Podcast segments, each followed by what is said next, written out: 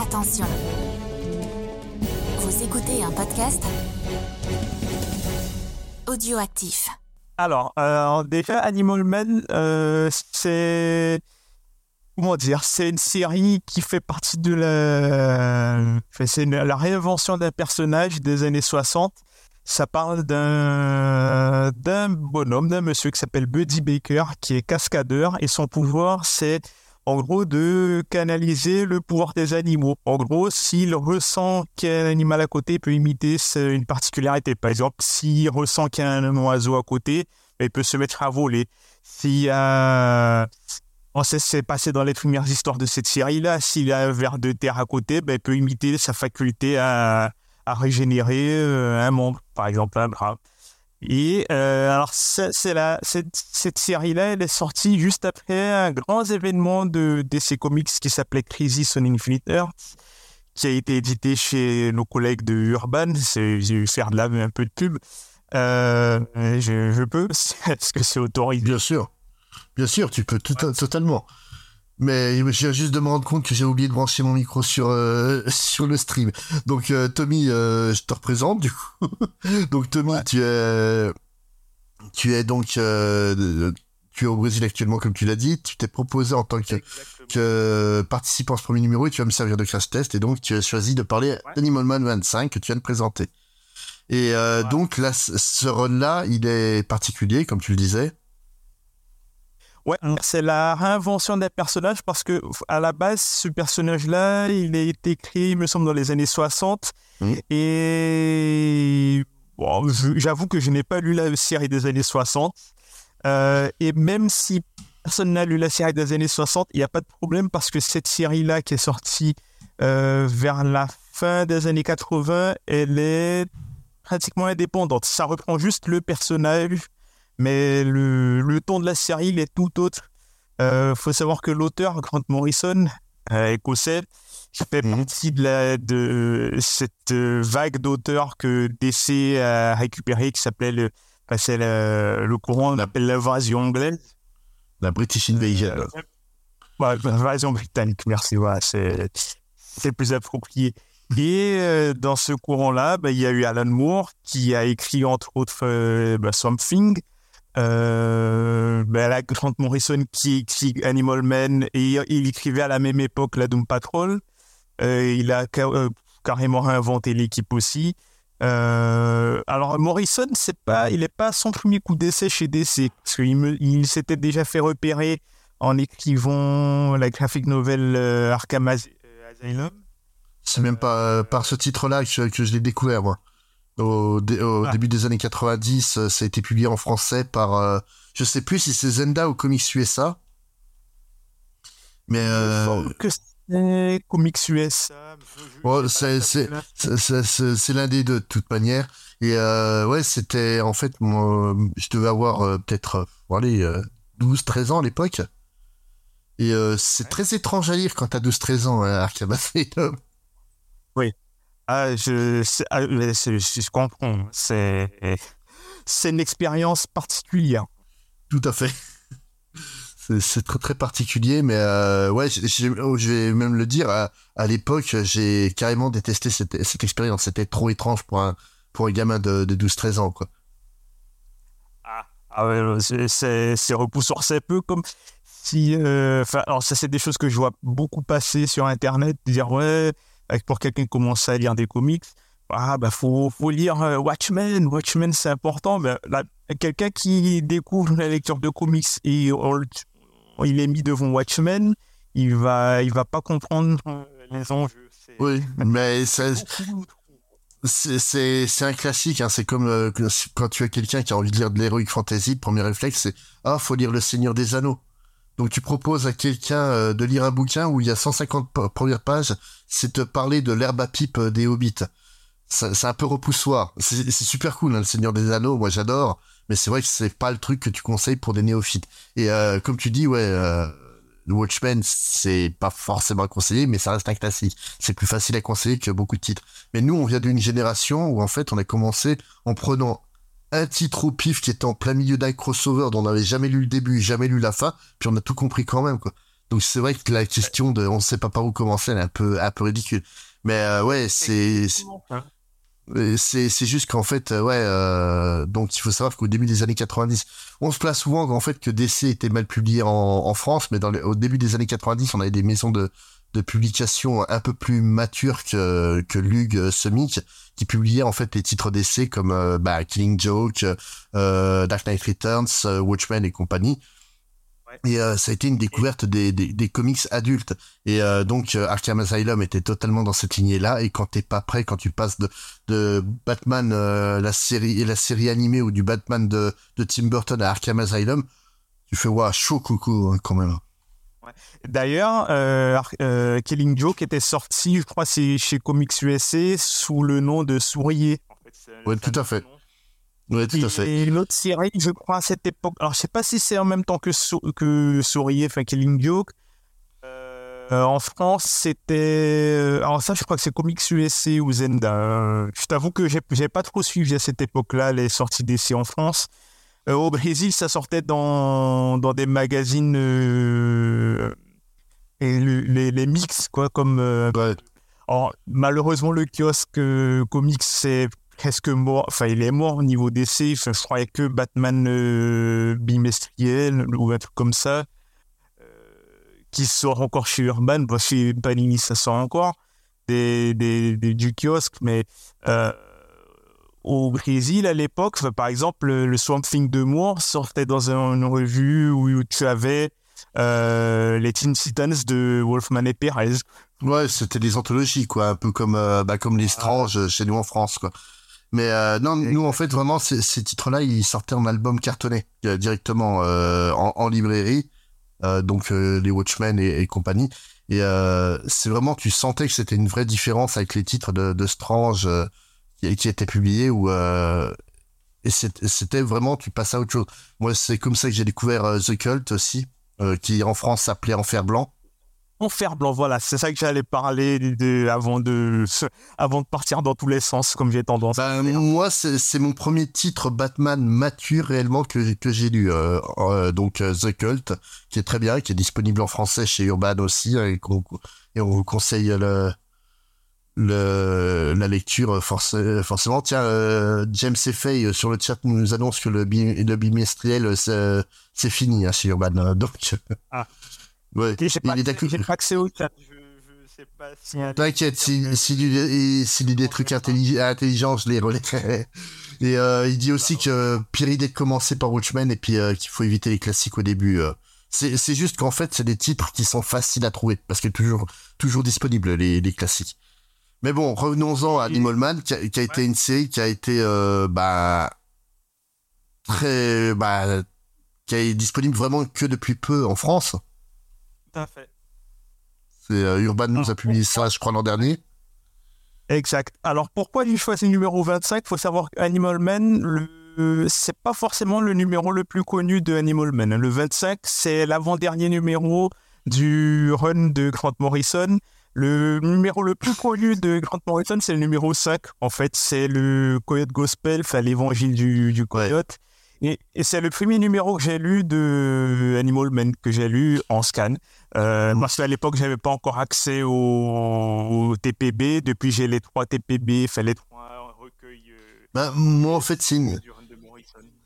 Moi, en fait, c'est une série que j'ai... Euh... C'est une des premières séries, en fait, que j'ai lues en VO. Ça, en fait, euh, j'ai lu euh, principalement du, du vieux Vertigo euh, et du pré-Vertigo. Donc Animal Man fait partie du pré-Vertigo justement. C'est des, ça fait partie de ces séries qui ont installé le label Vertigo. D'ailleurs, l'éditeur, on le voit sur l'image que j'ai affichée, c'est Karen Berger, la l'éditrice en chef de, de, Vertigo. Et c'est ça fait partie de ce catalogue-là que j'ai lu et euh, en TPB aux alentours de 2002. Et c'est vrai que ouais, euh, Gospel c'est une euh, claque énorme, mais je suis très content que tu aies choisi ce numéro-là parce que c'est un des numéros les plus intéressants que que je que je connaisse pour parler en fait de, la métafiction. Exact. Et pour ce qui est de, de la série, enfin de la période de Grant Morrison, et un peu aussi la période Peter Milligan qui vient juste après, que je vous conseille aussi de lire, même si c'est encore inédit en français. Euh, c'est une série qui explore un peu euh, plusieurs sujets, mais surtout le l'œuvre et euh, l'influence du créateur sur son œuvre. Ouais. Il me semble, je sais pas si c'est Animal Man ou si c'est la, la, la missile de John Byrne qui a commencé le, qui a inauguré la- le lien entre, euh, le fait que le, le- le personnage rencontre son créateur. Parce qu'il me semble que les deux sorties sortaient à la même période. Attends deux secondes. L'orage commence chez moi. Je ferme la... Les aléas du direct. Mais euh, oui, de- oui, il y avait un orage qui commence chez moi, donc on va fermer pour éviter d'entendre des, de la pluie et compagnie. Les aléas du direct. Mais euh, ouais, donc, donc en fait, euh, oui, toute la série Animal Man, euh, enfin tout ce volume-là est très intéressant à lire, même la, même la suite. Et donc c'est l'avant-dernier de, de Morrison et c'est celui en fait qui va, bah, pour euh, pour schématiser en fait le le, le héros euh, Buddy est coincé euh, dans les limbes. Sa famille a été exterminée. Lui, il lui est arrivé Et Ouais, c'est, c'est, il, est- il lui est arrivé des catastrophes sur catastrophes. Et donc, dans cet épisode-là, en fait, il se retrouve dans un endroit étrange qui semble s'appeler les labs. Il va essayer de comprendre ce qui arrive réellement et ce qui va le me- mener, en fait, à traiter de la métafiction. Et euh, donc, on va commencer la lecture. Donc, pour- les, euh, pour les non-anglophones, on traduit au fur et à mesure. Hein, faut pas vous inquiéter. Donc, hop. Voilà, on commence tout doucement. Et oui, c'est du case par case. En fait, j'ai fait uti- utiliser un système comme la lecture euh, intelligente qu'il y avait avant sur Com- Comixology, qui est très pratique hein, pour faire ça, je trouve. Tout à fait. Tiens, Est-ce que tu Bah, sais euh, Oui, Bah, ouais, juste pour, pour te contextualiser, moi je, je trouve que certains comics gagnent beaucoup avec ce système-là euh, de la lecture case par case et comicsologie. Alors c'est pas adapté à tous les comics, par exemple pour les scènes de baston, c'est pas toujours adapté. Mais il y a des comics qui sont faits pour être lus euh, pratiquement comme ça au case par case, euh, Voilà. par case parce que ça améliore l'immersion. Voilà, tout à fait. Euh, c'est sûr que bah, on parlait de Arkham Asylum euh, tout à l'heure, ça va être beaucoup plus difficile parce qu'il faut vraiment une vue d'ensemble sur le comics pour euh, pour euh, comprendre ce qui se passe. Mais euh, est-ce que tu sais d'où viennent les vers qui sont marqués sur cette machine à écrire euh, Alors, non. Je sais que c'est du. Enfin, apparemment, si, si je base sur la suite de l'histoire, c'est du Shakespeare, mais je, je sais pas exactement ce que. Oh, En fait, c'est une, de- une des dernières pièces de, Shakespeare qui s'appelle La Tempête. C'est euh, bah, c'est une de mes pièces préférées. euh. Donc, euh, comment t'expliquer cette cette cette histoire Tu as déjà vu Planète Interdite? Non. le, le, fi- le film avec Robbie Robot Ah, faut que tu le vois. C'est un grand classique de la, SF, de la SF et en fait, c'est une des centaines et des centaines d'histoires qui sont inspirées de la tempête de, de Shakespeare. Donc en fait, c'est là pour euh, la pièce de théâtre, c'est donc le duc de Milan de, de mémoire euh, qui est exilé avec sa fille sur une île. Il va capturer en fait euh, deux entités magiques, donc Éole qui est une qui est une, une entité euh, bénéfique et Caliban. Donc tu as déjà entendu parler du terme de Caliban un peu partout dans la culture pop, qui est en fait une entité qui est plus ou moins maléfique et en fait Prospero, donc le duc de Milan, va se servir de ça pour essayer de, de se venger de ceux qui, qui l'ont exilé. C'est une très très bonne pièce. Et ces vers là donc euh, moi dans la dans la, le volume que j'ai la, la traduction c'est et ma fin sera le désespoir si je ne suis sauvé par une prière. Assez irrésistible pour prendre d'assaut. La, la miséricorde même et amnistier toutes les fautes comme vous souhaitez être pardonné. Daigne votre indulgence m'absoudre et euh, c'est c'est vraiment en fait cette pièce est très très importante pour l'histoire de pour l'histoire des de la littérature anglaise et anglophone en général. Et elle est utilisée vraiment euh, dans tout- toutes les formes d'art euh, qui viennent euh, des pays anglo-saxons. Donc que ce soit autant l'Angleterre que le que le que, que le- les États-Unis quoi. Et après Grant Morrison oblige c'était obligé qu'ils reprennent un peu ce passage là aussi. Donc tu me disais en préambule que tu savais pas d'où venait euh, cette histoire du singe Non. Voilà, parce que la, la, seule, la seule référence que j'ai, c'est que. Attends, deux secondes. Dans les années 60, ouais. Ouais, j'ai un commentaire de, de James sur le, le chat. Enfin, je présume qu'il y a que que James, même si c'est James fait qui est marqué. Euh, en fait, non, la pièce reprise dans les dans les Sandman de Gaiman, c'est euh, Songe d'une nuit d'été, qui est en fait l'autre euh, l'autre grand classique métaphysique de, de Shakespeare, euh, qui, est, qui est ultra important aussi. Et voilà. Donc tu me disais pour euh, ce singe-là, Alors, je- la seule chose que je sais, c'est que la stratégie dans les années 60 chez DC, c'est euh, de, pour faire vendre, c'était mettre un singe dans la couverture ou un singe qui pleure. ou Voilà. Mais ça, ça, justement, je ferai une émission spéciale pour y expliquer cette histoire-là. Mais non, en fait, ça n'a rien à voir avec ça. C'est euh, en fait, c'est euh, il y a une phrase célèbre qui qui existe. Tu parles d'un singe et d'une machine à écrire. En fait, à la base, c'est un mathématicien français qui s'appelait Émile Borel qui dans les années euh, dans les années 10 à peu près, il a utilisé euh, une image en fait de millions de singes tapant sur des machines à écrire en disant que c'était euh, improbable qu'ils qu'ils réussissent à reproduire une bibliothèque, à refaire les bouquins. C'était en fait une image pour montrer le, ce qu'étaient le- les improbabilités. Mais t'as un astrophysicien britannique, donc Arthur Eddington, qui dix ans plus tard a repris cette image-là. En fait, lui, il a changé la phrase et l'a fait en, euh, si on prend un seul singe, mais qu'on le fait taper sur une machine à écrire pendant l'éternité, il pourra réussir à, à reproduire l'intégralité des sonnets de Shakespeare. Parce que les probabilités dans un espace infini fait qu'en fait, il est capable de, même aléatoirement, de reproduire euh, des, Ouais. des œuvres connues. Et donc, c'est pour ça, en fait, qu'il utilise cette image, euh, Morrison. Et il est beau, ce singe, hein, quand même.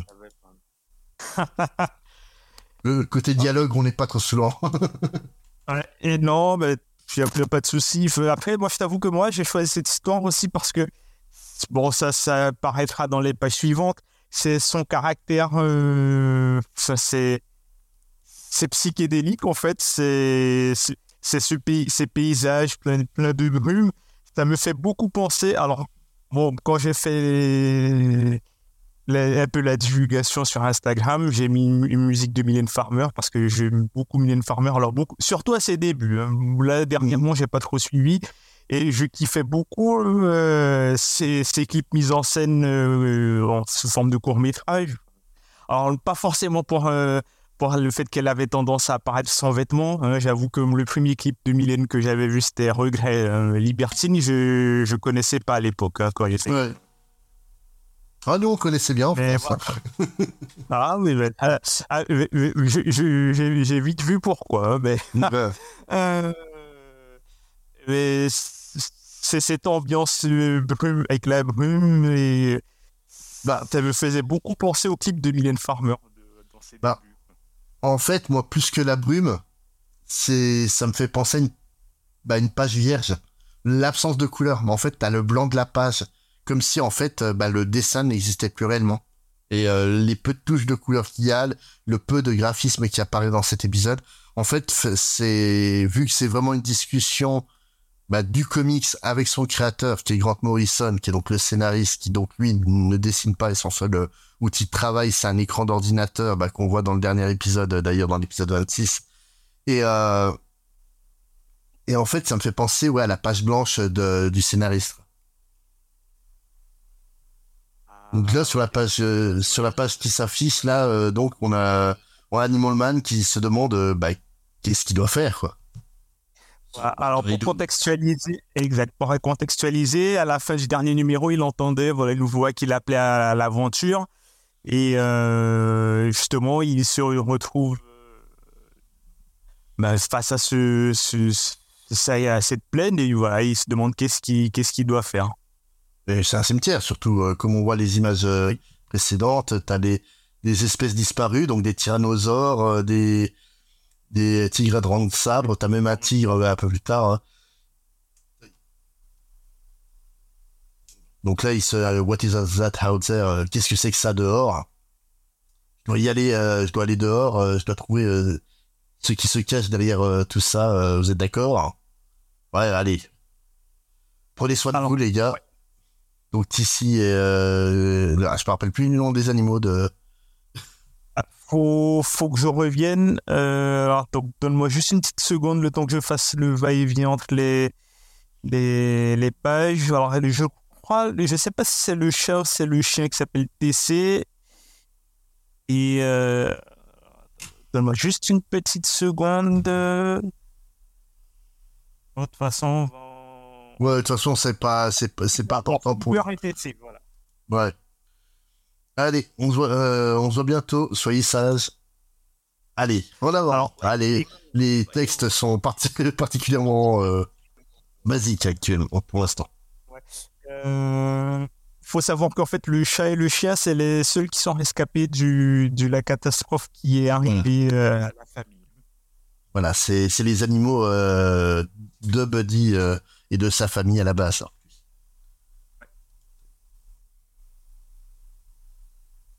Là, on parlait des, animaux éteints. On voit un dodo euh, tout en haut de, de cette page.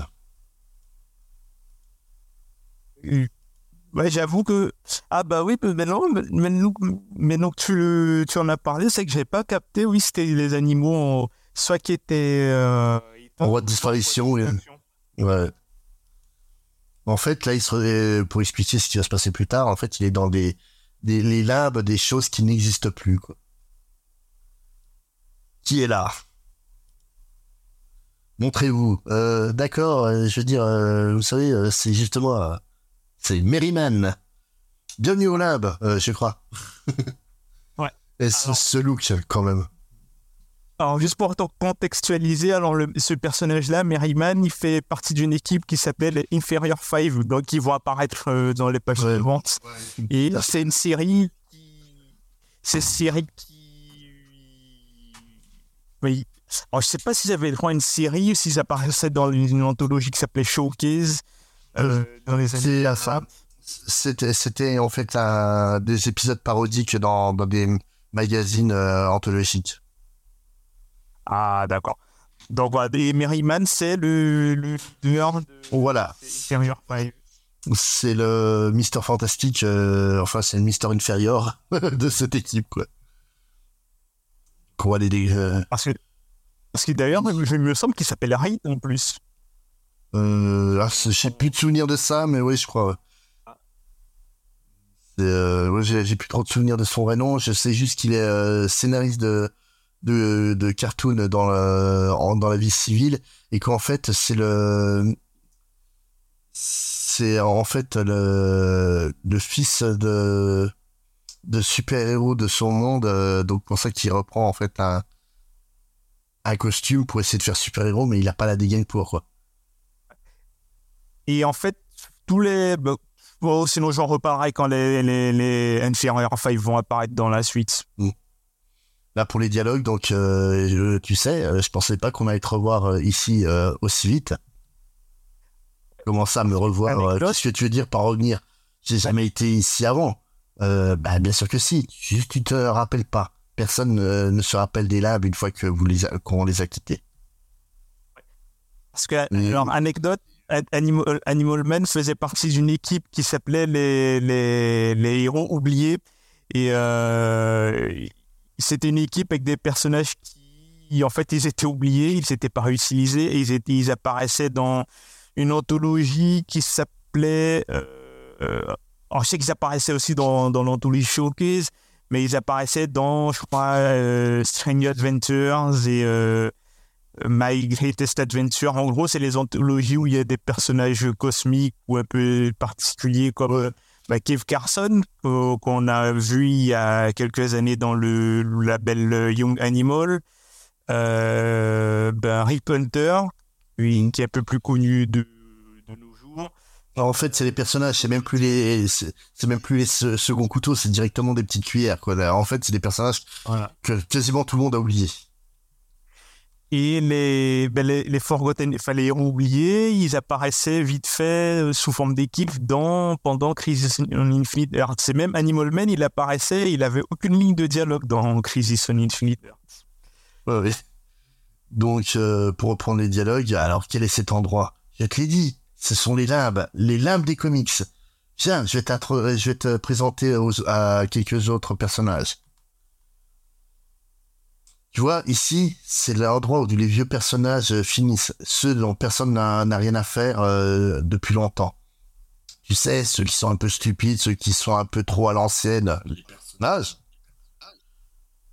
Oui, euh, tu sais, je suis un, euh, je, je suis un cartooniste et dans, dans mon identité réelle, je dessine des comic books. Alors euh, tout ce tout ce truc, ça me dérange pas vraiment. Je suis content d'être juste un caractère dans une histoire, euh, tu- enfin un personnage dans une histoire. Tu imagines euh, être comme ça pour de vrai? Je- Il semble que je peux que ce portail ne peut pas être ouvert. Oh, bah ça doit être la rouille alors. Oui, il y a bah, y a des points d'humour. Hein, ok, euh, ok, euh, je veux dire, euh, je j'ai l'air un peu stupide. Ok, je veux dire, euh, je ressemble un peu, j'ai l'air un peu stupide, mais au moins je sais que je, j'ai l'air stupide. Euh, ce que je veux dire, tu vois, c'est, c'est les amis à moi, euh, ce groupe avec qui je traîne, ben, ceux-là, ils sont vraiment stupides. Et voilà donc les Inferior Five. Donc les Inferior Five, euh, pour, pour les Oui, présenter, non, donc euh, pour les présenter, donc on a, euh, on va partir sur la gauche, on a la demoiselle blonde. C'est donc euh, Dumb Bunny qu'on pourrait traduire par euh, lapin crétin. Qui est donc en fait une euh, descendante d'une euh, sorte de, de Wonder Woman, mais en version Alors. teubée. Voilà, c'est le, c'est le cliché de, de la blonde, en fait. De la blonde. Elle est super forte, mais elle est super débile. C'est- Oui, oui, euh, comme dit XP, il ressemble à des personnages connus, oui, c'est un peu volontaire. hein.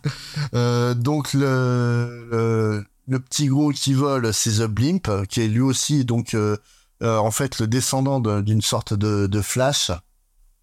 Et lui, son pouvoir, c'est de voler, mais pas très haut et pas très vite, donc ce qui est pas très pratique.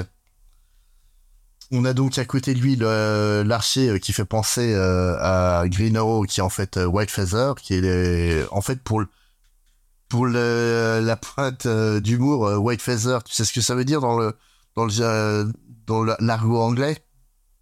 C'est euh, pas sûr, mais je sais que c'est par rapport à c'est un lien avec une tradition de remise de- d'une plume blanche pour ceux qui fuyaient la guerre. un truc comme ça. Voilà, c'est en fait pour les déserteurs et les lâches en fait. Donc ce qui donne une bonne idée du caractère du, per- du personnage, hein, qui est un lâche et puis un- euh, qui est absolument pas courageux quoi. Euh, et en fait, euh, le dernier, donc c'est Awkward Man, qui est un mélange euh, entre euh, une sorte d'Aquaman et puis euh, une sorte de de Superman quoi. C'est un peu compliqué et qui est particulièrement euh, stupide et qui en fait pour euh, pour pouvoir survivre dans le, en dehors des eaux, il est obligé de s'asperger d'eau euh, euh, assez régulièrement. Rajoute, euh, Oh c'est ça, je savais pas par contre. Ah si si, mais alors, en fait, ils ont euh, ils ont eu pas mal d'hi- d'histoires. En fait, euh, même euh, Lapin euh, Dumb Bunny, il y a eu des comics euh, un peu plus récents, euh, donc euh, post euh, Animal Man, où euh, donc ils ont revu son histoire et en fait, c'est elle qui fait croire qu'elle est complètement débile pour euh, pour euh, comment dire pour euh, bah, piéger ses ennemis quoi. Parce qu'en fait, voilà, les, les Inferior Five, ils ont la particularité, c'est qu'ils sont tous des, des, des fils, c'est des descendants de personnages de, du Golden Age. Et, mais c'est des versions, euh, je vais dire pas flatteuses, quoi, mais euh, dire ça C'est des versions déformées, pour ainsi dire, euh, ah, je, je, je trouve pas le mot. Oui, en fait, là, il y a, y a XP78 sur le chat euh, qui demande euh, si euh, cet épisode, ça serait une inspiration de HeroCorp, euh, la, la série de Simon Astier. Je sais pas si tu l'as vu. Non Donc, euh, je te conseille de la voir. En fait, c'est une série française sur euh, des super-héros débiles. Et euh, je pense pas que ça soit une, une inspiration de, de pour pour euh, que d'Astier euh, euh, cet épisode. C'est en fait euh, HeroCorp, tout comme euh, Inferior Five, comme euh, les Vengeurs de, des Grands Lacs euh, chez chez Marvel. Tout ça, ça fait partie d'une mouvance où euh, bah, les, les comics aiment se moquer d'eux-mêmes. Et il y a eu, bah, justement, alors, c'est, un peu dans cette tendance-là, pour ceux qui suivent la Légion des super-héros, ils avaient un groupe qui s'appelle la Légion des héros remplaçants. Et en fait, c'était les héros qui n'avaient pas été acceptés dans l'équipe et ils décidaient de se. Bah, de former un groupe. Alors, qui existe dans les comics aussi. Hein. Oui, tout à fait. Et en fait, la Légion des héros remplaçants, ils ont juste, euh, enfin, ils sont perçus comme des inutiles, mais en fait, ils ont prouvé beaucoup de fois qu'ils étaient, qu'ils étaient utiles. Bah, mmh. Pour ceux qui ont lu le Superman de, enfin, l'action comics de Geoff Jones, euh, il y a dans l'arc euh, Superman et la Légion des super-héros, bah, c'est la Légion des héros remplaçants qui sauve le, qui sauve l'équipe. Mmh. Mais dans le cadre des Inferior Five, ils ont jamais rien réussi à sauver qui que ce soit. Hein.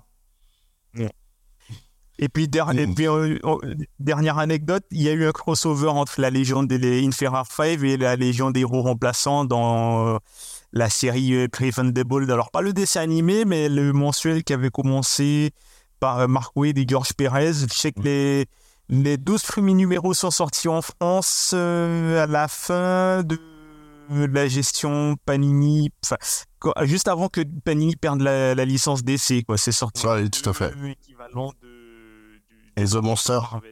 Ouais. Hop, on a continué d'avancer. Donc, voilà. On revient sur le singe. Il va pas bien, le singe. Hein. Ouais. Alors, bah, on laisse à penser qu'il a un coup de barre et qu'il s'endort, mais pas forcément le cas. Voilà, on verra ça plus loin. Ah, la, la, Joker mobile, ça faisait longtemps qu'on l'avait pas vu aussi. Donc, euh, Ouais, alors juste pour ceux qui savent pas, le Joker, il a eu droit à une série euh, à lui tout seul dans les années 70 euh, qui a duré 9 numéros, plus un dixième qui n'a pas été publié tout de suite, et le dixième, il a été lancé qu'il y a quelques années. Et anecdote, dans le numéro 10 de cette série euh, de Joker, il y a Elton John qui apparaît. Alors, c'est pas Elton John, hein, mais le personnage ressemble. Enfin, c'est, Elton John qui est dessiné et qui s'appelle Lucifer. Voilà. Donc, on reprend la lecture. Hein. Allez, euh, dis-moi encore, euh, Leander, et dis-moi doucement. Le singe est quoi? C'est comme j'ai dit, le singe est mourant. J'ai entendu qu'il était déjà crevé. Oui, euh, eh ben, vu qu'il porte des, des, des palmes, il n'arrive pas à marcher euh, plus de trois pas sans ouvrir la gueule lamentablement. Euh, le singe Quel singe Oh, c'est juste un singe. Euh, Avant, il était célèbre, mais personne ne sait dire son nom depuis. Il s'assoit sur la, colline pour écrire, tu sais, il dit, refait euh, l'intégrale euh, du travail de Shakespeare, totalement au hasard. C'est le genre de légende que quelqu'un dit, euh, un sage serait capable de nous écrire tous pour sortir des larmes. Je dis que j'étais ici euh, avant. Mais comment je suis sorti? Bah, tu vois, ça, ça je veux dire, quelqu'un t'a écrit pour sortir. Je ne sais pas réellement comment ça marche, mais c'est comme ça. Je veux dire, ah, il dit beaucoup, je veux dire, I mean. Oui. Je peux, euh, je peux difficilement comprendre euh, quand c'est le cas pour Buana euh, Beast. Donc Buana Beast, c'est un personnage ridicule au possible qui est, qui est devenu un ennemi de Batman. Ah, tu sais, je savais pas qu'il était ennemi de Batman au début. Oh, ça, c'est un peu un ennemi un peu récurrent de tout le monde, quoi. D'accord. Euh, ah. euh, je te laisse finir.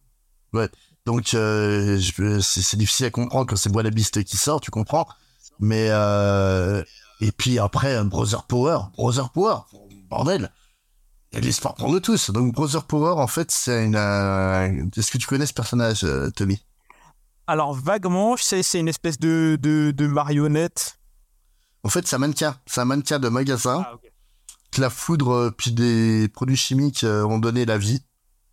Et en fait, c'est un titre, euh, bah, Brother Power The Geek. C'est un titre ultra hippie qui est né dans l'amour, dans une période où, où les vieux monsieur de chez DC sont nous, les jeunes, ils aiment la drogue et les, Et, et les hippies, on va faire un titre de drogué avec des hippies. Voilà. J'avais jamais lu, donc euh, je, je savais pas que c'était sur ce, ce ton-là. Oh, c'est c'est plus ou moins ça, quoi. C'est c'est assez ridicule, en fait, euh, comme titre. Ouais. Ben justement, ouais, le, le Brother Power, il était. Alors, je crois à cette époque-là, il, il était apparu dans un annual de Swamp Thing et il y a eu une série de one-shots de chez Vertigo parce que à l'époque, Animal Man, Swamp Thing et Doom Patrol, ils, étaient encore publiés sous, enfin, avec le logo DC Comics. Voilà. C'est qu'après qu'ils vont passer sous le label Vertigo. Parce que C'est- ce que je disais, en fait, c'est des titres préludes à Vertigo. Et Sandman aussi, d'ailleurs, c'était c'était DC encore, c'était pas encore Ouais. Vertigo. Oui, puis Watchmen. Et, euh, Ah, Watchmen, c'était sorti sous Vertigo. Non, non, c'était en fait un, un titre. C'est en fait le titre qui a permis de- d'installer le, le label. Mais à, mais à la base, le label n'existe pas. Ouais, ouais. Ouais, et euh, donc, il y a eu plusieurs one-shots de Vertigo et Brother Power faisait partie de l'un de ces one-shots. Et, et, et, et, et, et, euh, ben, je crois Ah oui, et Buonabis, il apparaissait dans le premier arc de, de, Animal Man par, euh, par Morrison, dans les quatre premiers numéros. Ouais, tout à fait. Donc, on reprend la lecture. euh, en fait, je pense que les Sapphire 5 devraient être euh, libérés un, jour ou l'autre. hein. Ils pourraient même nous rendre sérieux. Dumb Bunny, elle pourrait être utilisée pour faire un pour faire un, un, discours euh, féministe. Yeah. C'est bien, moi, ça se trouve. On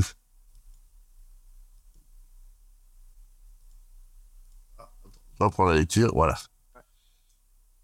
Mais alors, si on est des personnages, qui nous a créés? Et si quelqu'un nous, euh, est-ce que quelqu'un nous crée maintenant? Bah, je suppose, euh, je sais pas comment, je suis pas un, un expert. Est-ce que tu sais qui est le personnage au premier plan? C'est Captain Carrot, non? Du tout. Je pensais comme toi la première fois que j'ai lu le titre, mais en fait, la cape, elle correspond pas. En fait, c'est Op- c'est le, le, le lapin de, de Captain Marvel, euh, Shazam. Oui, il y a, il y a un lapin, il y a un lapin Shazam. Faut pas chercher. Et pareil, le chien, est-ce que tu sais qui c'est? Hop, Ouais, c'est Ace. C'est le, Ouais. le chi- Ouais, c'est le bat toutou. D'ailleurs, le, le, le, le à l'époque, il était dans les limbes, mais peu de temps après, dans... Alors, en France, c'était sorti sous le nom Batman la relève, euh, le dessin animé, mais c'est enfin, Batman le- du futur, quoi. Ouais. Euh, le, Batman le chien qui apparaît à côté du... Voilà, le chien qui apparaît à côté de, de Bruce Wayne vieillissant, c'est Ace. Oui, puis euh, dans la série de Grant Morrison de Batman, où Ace revient avec la, la batte vache euh, dans la Batcave. Ah. Oui, il y a une batte vache. euh, donc, euh, bah, j'ai j'ai- j'ai- ouais, j'ai pas tout lu, enfin, j'ai pas lu le run de Morrison sur Batman, j'ai lu Batman et Robin, mais je crois que de toute façon, après, je ferai un peu une vue d'ensemble de, des œuvres de Morrison. si tu veux. Donc, donc quelqu'un nous crée, j'en suis sûr. Quelqu'un a tué ma femme, mes enfants et m'a euh, fait traverser tout ça. Et je, bah, je ne veux pas sauter sur des conclusions. Non, mais regarde, c'est ma famille. Euh, C'était juste des personnages euh, dans une histoire. Qui écrit cette histoire? Qui a tué ma famille? Eh, me regarde pas. Euh, tu devrais peut-être aller voir à la cité de formation. Ben, mais faisons ça d'abord, d'accord? Trouvons le sage. Puis j'aime bien à plein de petits trucs de marquer euh, sur les des colonnes. Bah, il y a écrit oui, laisse-moi, laissez-moi sortir d'ici en bas à gauche. Euh, D'ailleurs, anecdote, parce que le, le- le- ah, je vais en lâcher plein des anecdotes. hein, mais, euh, Oh, le, le, le- le plume blanche, en fait, là, il, est- il ressemble à Green Arrow, euh, mais avec un costume jaune. Il faut savoir que dans, pour ceux qui ont lu Squadron Supreme de Mark Greenwald, qui est sorti il n'y a pas très longtemps, enfin, ressorti il n'y a pas très longtemps chez Panini, bah, il y a un, archer, un archer jaune qui faisait euh, bah, à peu près le même costume que. Bah, c'est-. C'est le, le costume de d'Errol Flynn dans Roma des Bois, qui était aussi le premier costume de, de Green Arrow. quoi. Tout à fait. Et oui, XP, il y a une batte vache euh, dans Batman. c'est normal. Faut pas t'inquiéter. Et il y a une Mais oui, c'est. Euh, et puis oui, XP, ça a l'air bien barré. Animal Man, ça l'est. Ce, ce run de Morrison, c'est quelque chose de. C'est une expérience. Voilà. Et donc, tu veux parler de. de... Vois sur leur fiction en latin, facilis dicenus averno. Et c'est, alors j'ai cherché, ça veut dire il est, il faut, il est facile de- d'entrer en, en enfer, un truc comme ça. Ouais. Bah, c'est c'est l'enfer de Dante, tout simplement. Ouais.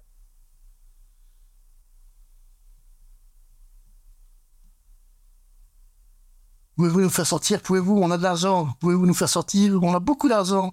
Je, je déteste euh, venir ici, c'est trop dépressif. Donc les personnages qu'on a dans le premier plan, euh, de juste devant euh, Animal Man et, et Merryman, euh, eux c'est une équipe qui s'appelle les la Green Team, Team Millionnaire. En fait c'est une série euh, des années 60 aussi euh, de, de jeunes millionnaires qui vivent des aventures folles. En fait c'est Club BCBG avec 20 ans d'avance quoi. Et euh, Ouais. Et la série, en fait, elle a fait un comeback euh, au début des New, New 52 euh, sous la, sous la plume de Gail Simon. Alors je crois que euh, il y a eu Green Team et puis je sais pas si la suite ou c'est un spin-off qui s'appelait The Movement.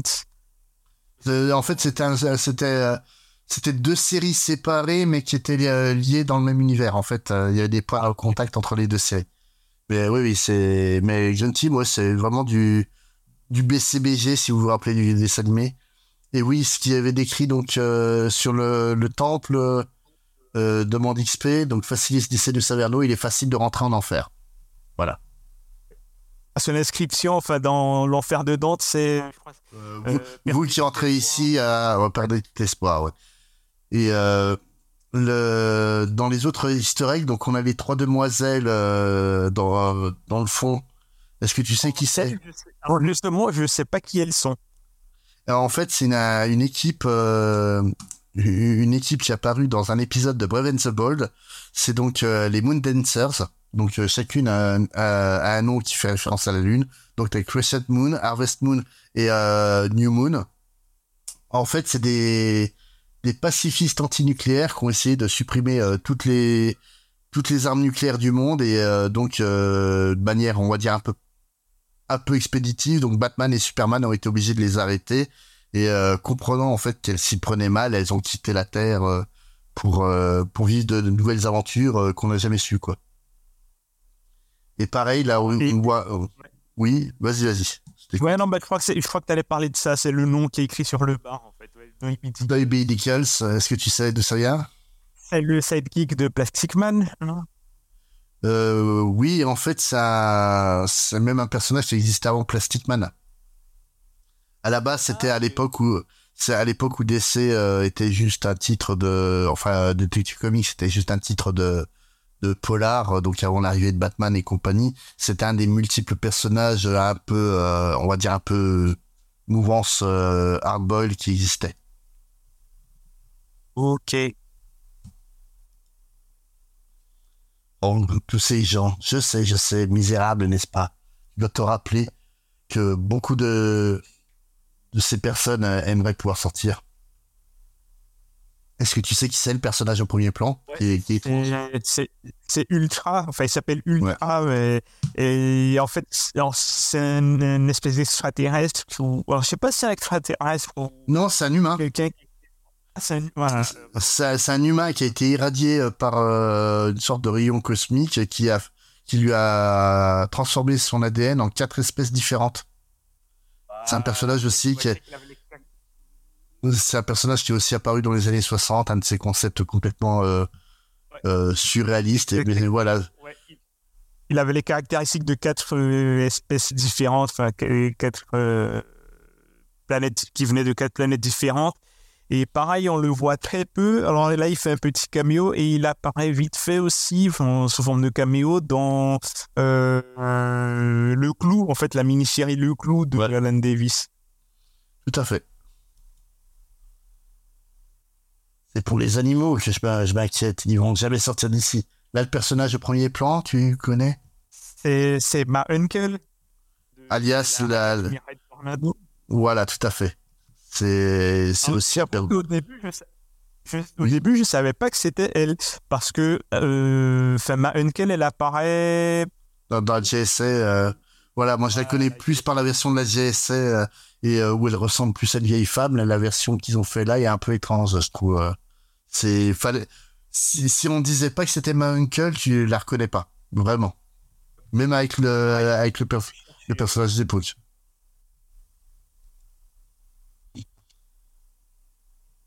Les temps ont changé et personne ne les laissera jamais sortir d'ici. Et hop, et donc ça, cette équipe. Oh, ça, c'est la Space Canal, euh, Space Canine Patrol euh, Agents, ouais. Agent, ah, bah, Agency, voilà. La- en gros, c'est euh, l'agence euh, spatiale de, de patrouille canine. Voilà. C'était des chiens, enfin, c'était des, des extraterrestres qui avaient, qui avaient une apparence de chiens. Et faisons, euh, re- regardons les choses en face. Qui en a quoi que ce soit à faire de la Space Agents euh, de, nos jours? Dit Merryman. Et donc, ouais, en fait, euh, ces, ces personnages-là, on les a vus avec Crypto, le, le Super Chien, on les a vus avec Streaky. avec Grey, on avait fait un épisode sur les. Oh, oui, il y a Comics de niche, euh, XP, tout à fait, les bonnes, c'est là. Et, euh, et, euh, et on avait fait un épisode sur les super animaux et justement un je crois qu'on parlait d'un épisode de, de Crypto qui rencontrait euh, tous ces tous ces personnages là quoi. Et là en fait si tu regardes bien les les cases de texte elles ont changé de forme où là vraiment ça devient un truc euh, comme je disais tout à l'heure tapé à la machine réellement. Est-ce que t'es encore là? Oui, oui, oui, je, suis. Ne ne m'inquiète pas, me fais pas peur. Donc, euh, moi, je m'en inquiète. C'est stupide, je sais, mais je m'en inquiète. Euh, toutes ces choses qui étaient si importantes euh, pour nous quand nous étions jeunes, cachées sous les, les couettes tard la nuit, à écouter la, la radio et toutes ces choses, elles sont perdues maintenant ou, à- ou cassées. Tu t'en rappelles? Tu t'en rappelles de ces, ce sentiment? Et peut-être que tu devrais aller voir un docteur. Et ouais, ça parle beaucoup de nostalgie en fait. hein, et- Ben, en, en termes de radio, parce que bon, à l'époque, les années, fin des années 80, on a eu, il y a eu l'apparition de MTV et l'explosion des, des clips vidéo. Euh, il y a pas mal de, de de musique qui faisaient un peu référence à ce sentiment de nostalgie. Ben, le premier clip de musique qui a été montré dans MTV, les Buggles. voilà, c'est la, la vidéo, vidéo kill de Radio Star, c'est la vidéo à tuer la star de radio. Avec Hans Zimmer qui joue du clavier. Ah d'accord, Au courant de ça? Je ne savais pas. Et ben le, tu- dans le clip, le clavier euh, du groupe, c'est Hans Zimmer. Ah, quoi, bah, je, eh ben, je, m'apprends quelque chose. Et, par rapport à ce sentiment de nostalgie, bah, il y avait le morceau de Queen, Radio Gaga aussi, où, où Freddie Mercury chante sur euh, du fait qu'il écoutait, euh, la, il a la nostalgie de la radio qui l'accompagnait pendant la- les, les soirs. Il, il vivait des aventures en écoutant sa radio. Et, là, je pense que Grant Morrison, ce dont il fait référence, c'est à la fois les des radios, euh, les feuilletons radio qui avaient euh, durant les années euh, 40 jusqu'à jusqu'à à peu près 60, on va dire, qui ont été tués par la télévision. Et euh, mais aussi surtout en fait euh, ce que lui a connu en tant que britannique, les radios pirates qui diffusaient du rock euh, bah, pour entendre du rock, t'étais obligé d'être euh, dans, dans l'illégalité, de te cacher quand t'étais jeune. C'est euh, d'où le film euh, euh, euh, Boat That Rock euh, de qui, qui raconte cette histoire-là sur les, bateaux les bateaux pirates. Oula, t'as fait un peu de bruit, tu ferais gaffe. Ah. Ouais. Ouais, attends, j'ai essayé de me mettre en. Euh, Non, je- non, bah vas-y, vas-y, on continue, on continue, parce que sinon, mon l'ordinateur va, voilà, on continue comme ça.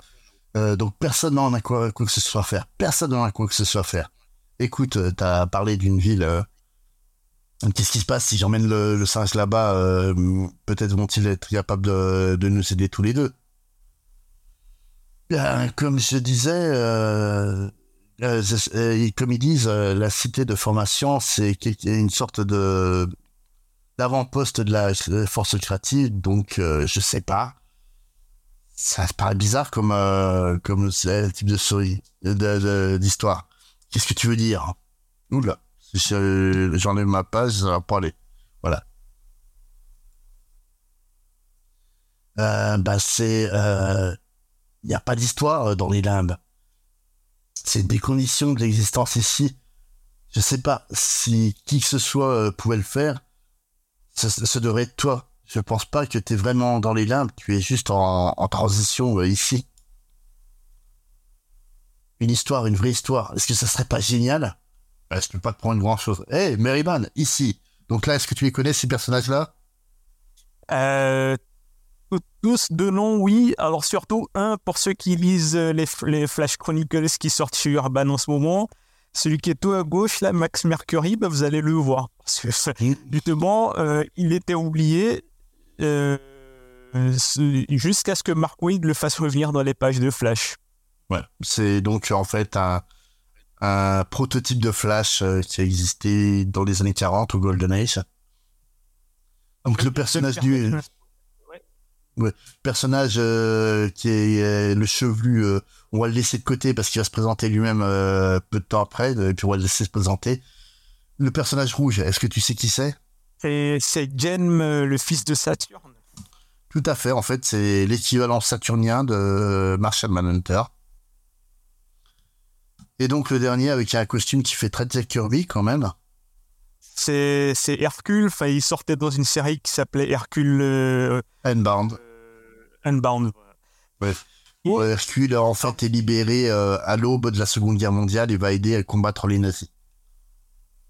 Alors, je vais me permettre un spoiler. Donc, on rentre dans une petite zone de spoiler. Le Max Mercury, en fait, il était vraiment oublié et euh, Wade va le faire revenir dans les pages de Flash. Euh, ben justement, à cette période-là, début des années 90, euh, en expliquant qu'en fait, c'est, euh, il avait plusieurs identités auparavant et il va revenir, il va réussir à revenir dans la période de présente parce qu'il va faire des bonds dans le temps. Parce per- il était dans le passé et en fait, en faisant des bonds dans le temps, à chaque fois, il adoptait une nouvelle identité. Et oui, il arrive un peu à, expliquer le fait que Max Mercury apparaisse à différentes périodes face aux différentes identités à travers ses publications. XP relève que le chevelu euh, euh, ressemble à Cobra avant son opération. Donc Cobra, le personnage euh, de manga. Bah en fait, c'est que tout simplement que Cobra et ce personnage-là, bah, ils s'inspirent tous les deux des, films de, pirates grand, du grand Hollywood. Donc forcément, ça ressemble beaucoup. Ouais, et alors, et donc là, je, fais, je ferme la parenthèse spoiler. Et James Son of Saturn, il apparaît quelques années après dans la GLA bah, de, de Morrison. Il est toujours vivant. Le singe est toujours vivant. Qu'est-ce qui arrive? Rien n'arrive euh, jamais ici. Il y a toujours un début à, à- à tout.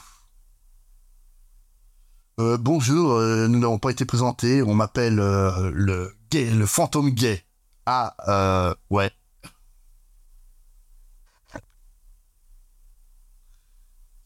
Forcément. Et là, après Nivea, il Ouais. réagit sur son nom. hein. Je sais. J'espère juste que moi, ils vont jamais me ramener. Forcément, il y a des personnages, euh, vaut mieux les laisser où ils sont. Et puis c'est vrai que le fantôme gay, même si c'est pas le même sens de gay, faut peut-être le laisser où il est, quoi. À fait, parce qu'en fait, c'est le, le- le- c'est gay dans le sens du joyeux, mais faut dire Voilà, c'est comme, la- la fin des années 80. c'est, comme chez nous en France, on a le personnage de BD qui s'appelle Gay Luron. Voilà. C'est, Voilà. C'est juste que surtout à cette époque-là, euh, gay, ça avait beaucoup, enfin, même usuellement, gay, ça a une autre connotation, mais surtout à cette époque-là, avec euh, l'explosion des cas de, le sida. de sida, c'est- ça avait une, enfin, c'était très mal perçu. Même s'il y avait des, des artistes qui, ben, surtout dans, la, enfin, dans le milieu artistique, il y avait beaucoup d'artistes, qui, enfin, beaucoup des chanteurs, ben, Freddie Mercury, Belton John, euh, qui étaient gays, mais. Voilà. Jimmy Somerville, qui, qui, lui en plus était gay et le, re- et, et le revendiquait, contrairement à, à Mercury et à, et à Elton John. Elton John l'a longtemps, longtemps caché hein, son homosexualité, même s'il était, c'est un, un, un secret de polichinelle. euh, c'est c'est vraiment il, il, il niait en bloc euh, pendant pendant des décennies, quoi. Tandis que Somerville, il n'a jamais rien caché, quoi. Donc reprenons le alors, juste un dernier truc, même aussi euh, ben, George Michael. George Michael, il est il était marketé sous une image de, de sex symbol bah, à l'ép- à l'époque dans le, en- le duo Wham qu'il avait avec Andrew Ridgeley et même dans au début de sa carrière solo dans l'album Fate bah, il avait il était marketé comme euh, le, le- un sex symbole avec sa- son blouson en cuir. Et euh, il a il a mal vécu parce qu'en fait il se sentait pas bien dans sa peau et dans c'est là dans son album suivant bah, qui était paru bah, justement à cette époque-là, la fin au tout début des années 90, c'est Listen Without Prejudice, mais il avait un morceau qui se- qui, qui s'appelait Freedom, enfin Freedom 90, parce qu'il y avait un premier morceau Freedom avec Wham, et dans ce morceau-là, bah, il disait qu'il bah, se libérait un peu de, du tabou et euh, il faisait Ouais, mais d'accord. Oui et non, parce que son coming out, il a vraiment fait une fois qu'il a été pris dans le sac euh, vers la fin des années 90, quoi.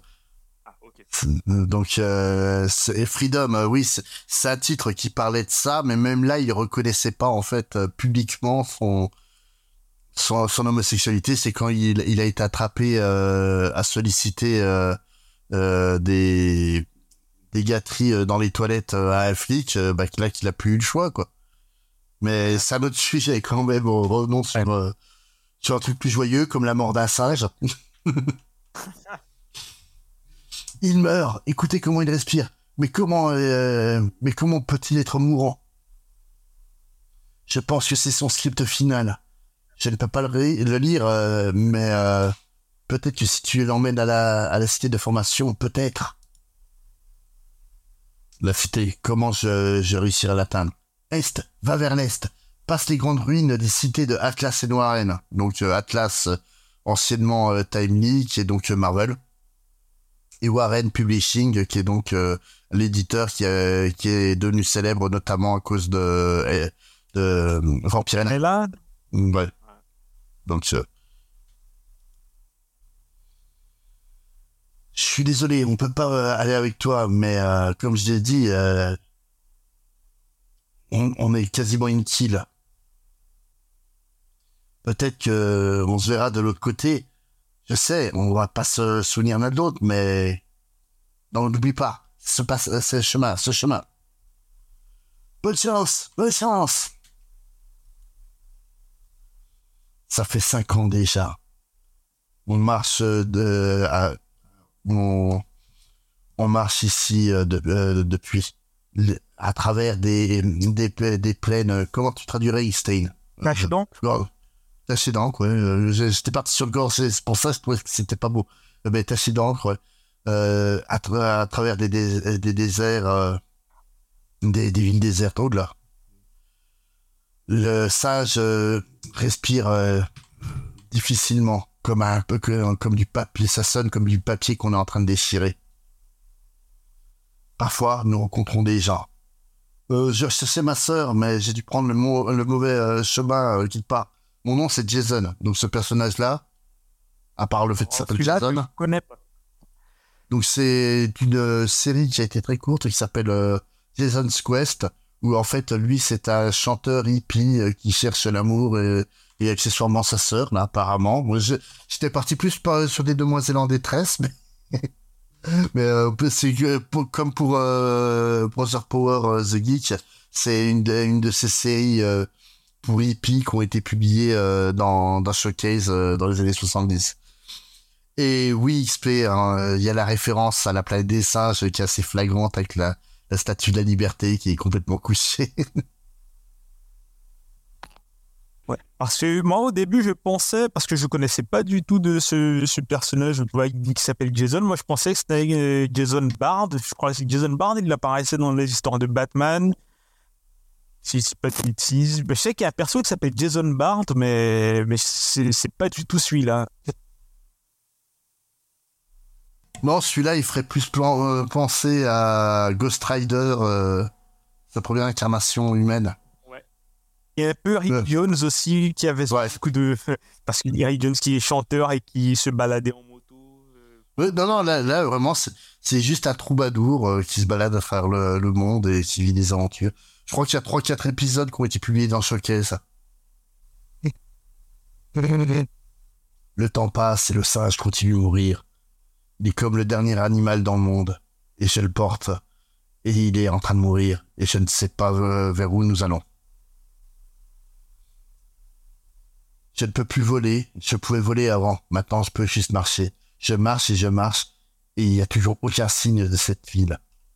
Euh, la, la ville. Je ne sais pas euh, à propos d'une ville, moi. Je suis Red Bee. Tu vois, euh, techniquement, euh, techniquement, je suis mort. Ravi de te rencontrer. Donc ce personnage, c'est Red Bee. Donc je sais pas si tu connais. Alors, vaguement, je sais qu'il faisait partie de la, enfin, la société de justice, en fait. C'est en fait c'est un mystery man qui a dressé des abeilles euh, pour s'en servir euh, pour euh, comme arme pour, contre les gens. Puis il a créé un, un flingue euh, qui pique. Mais euh, ce personnage-là a eu très très peu de de, de vie Ouais, réellement il- dans il- il, il le dit qu'il techniquement il est mort et en fait oui quelques années auparavant enfin juste avant Crisis il était mort dans les pages de All Star Squadron Tout à fait. Et, euh, et puis donc il a une fille ou une petite fille, je sais plus, euh, qui va reprendre le nom plus tard pendant quelques épisodes. Et je crois aussi que c'est avec la GSM et sans, sans certitude. C'est très très vieux hein, ces souvenirs-là. Je suis mort, mais je continue d'es- d'espérer que quelqu'un voudra me ramener. Il peut faire des miracles euh, maintenant. C'est vrai que quand tu penses que ça a été publié juste avant le la grande vague de morts et de retour de super-héros comme euh, Superman et compagnie, c'est quand même ironique. Et tu vois, j'ai continué d'entraîner des abeilles ici euh, dans ma ceinture. Elles m'aident à combattre le crime et euh, avant elles le faisaient. Mais je pense que le froid les a tués. Oh mon dieu. Oh mon dieu, je peux pas rester ici. Il fait si froid et je vais jamais ressortir. Mais c'est vrai qu'il y a peu de risque qu'il ressorte un jour, ce personnage-là. Qu'est-ce que je vais faire? Tenez, prenez ça. Oula. Ce n'est pas beaucoup, mais ça peut vous aider contre le froid. Oui, oui, écoute, la cité, euh, je crois que euh, j'ai peut-être entendu euh, parler de la cité. Je crois que c'est par là, à travers le champ de glace. C'est ce, ce chemin, ce chemin. Ah, crétin. Sympa le mec, ça, quand même. Enfin, parce que c'est bon j'en parlerai à la fin quoi. le, le- le ton en fait désespéré des personnages mais bon je, je- j'en parlerai à la fin Voilà. Les jours avancent, le singe euh, frissonne constamment. Et il n'y a, il n'y a rien que je puisse faire pour, euh, à travers ce, ce brouillard euh, cinglant. Pas de fin en vue. Toi, toi ici. Là, j'attends parce que tu sais qui c'est qui est, qui est juste derrière. Et puis que c'est surprenant, en fait, euh, quand tu sais euh, qui est ce personnage. Il y a quelqu'un ici. Oui, c'est moi. C'est Animal Man. Qui est là? Qui êtes-vous? Quoi À qui je ressemble pour euh, mon Dieu Vous ne me connaissez pas Je suis Mr. Freeze. tout le monde peut voir que je suis Mr. Freeze. Où est le souci? Est-ce que tout le monde m'a déjà oublié? C'est dingue en fait de se dire que dans les lives on a placé Mr. Freeze tellement aujourd'hui il paraît si important euh, dans la culture de, de Batman quoi. Ouais parce que justement euh, à cette époque-là il était encore euh, oublié c'est pendant le dessin animé de Ouais. de Batman enfin de, de Bruce Timm et Paul Dini qui vont le réhabiliter en fait qui vont le Voilà. Remettre au goût du jour Mais, mais c'est vrai que si tu remets pas dans le contexte, te dire que sans le dessin animé de, de, de et Tim, en fait, ce personnage-là, c'est un, pers- un personnage euh, à- qui servait à rien. c'est difficile à comprendre, quoi, franchement. La, la première fois, en fait, que j'ai lu euh, l'épisode, j'ai fait, waouh, pourquoi Mr. Freeze? C'est ridicule, j'étais l'un des plus grands ennemis de, Batman. Je ne devrais pas être là. Euh, Est-ce que je suis près de la cité de formation? Est-ce que vous en avez entendu parler? Donne-moi cette photo, euh, cette photographie que tu caches. Donne-moi ça, et je te dirai euh, où trouver la, la ville. Quoi? Écoute, c'est tout ce qui me reste de ma famille. Et moi, je commence à oublier à quoi ressemble un visage humain. Pour l'amour de Dieu, je n'arrive même pas à me rappeler d'un sou- d'un sourire. S'il te plaît. Oula. Prenez-en soin. Je le ferai, je le ferai. Continue de, de, traver- de traverser vers l'est jusqu'au bord du champ de glace. Tu trouveras la, cité sur les plaines euh, volcaniques. Ou du moins, c'est ce qu'on m'a dit. Je fais ce champ de glace, tu sais. C'est moi qui le génère. Je ferai un formidable limite pour, euh, pour euh, n'importe quel Il parle et il crie et le, et le vent mange la moitié de ses mots. Je vais vers l'est. Mais n'empêche, en fait, tu, tu te rends compte à quel point, en fait, le, le héros est aussi en train de se, de se dépouiller de tout ce qui fait de lui le héros au fur et à mesure qu'il avance. Sa veste qu'il a donnée à Red Bill, il, abandonne le dernier souvenir de sa famille. Ça me prend presque une semaine de... Oui. J'avoue que j'avais pas vu dans ce sens-là, oui, qui se dépouille en fait de tout ce qui fait de lui. euh, Enfin, le, le tiens, personnage qu'on connaît. Ouais. C'est vraiment, en fait, il va arriver sans plus rien euh, au bout de sa quête, s'il y arrive, quoi. On dirait un voyage initiatique, euh, comme dit avec XP, ouais, tout à fait. Ça prend à peu près une semaine de traverser le champ de glace, ou du moins, je pense que ça prend une semaine. Je suis presque là. Le singe se tient tranquille. On doit presque y être. Hello? Eh, bonjour là. Euh, Est-ce que tu viens de la cité, de la cité de formation? La cité, qu'est-ce que tu veux dire? Tu viens du mauvais chemin. Est-ce que tu sais qui c'est qui est ce personnage?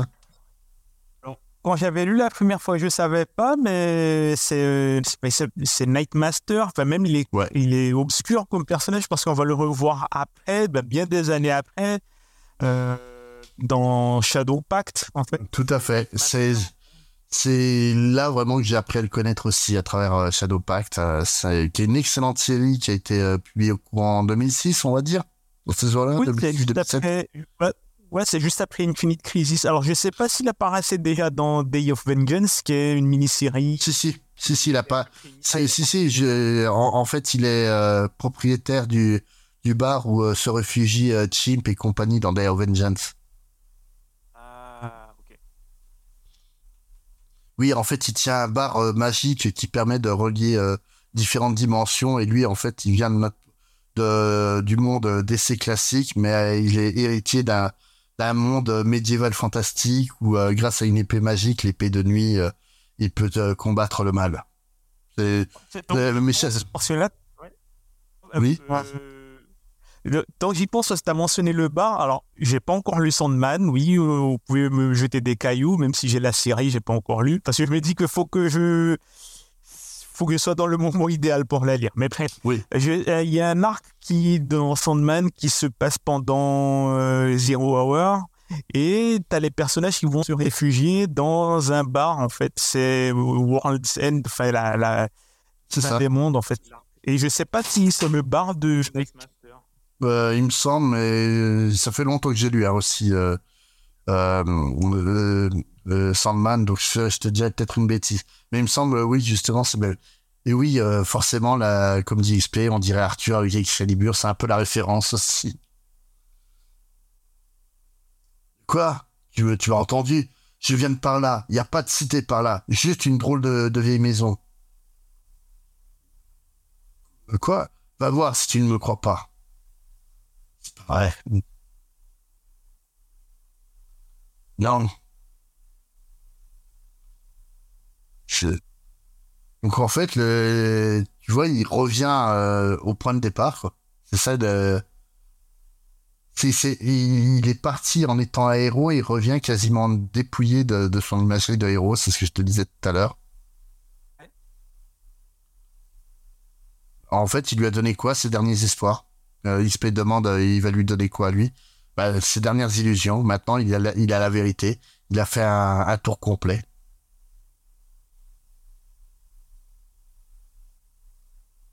Le chien et le chat qui sont morts en attendant, au même endroit.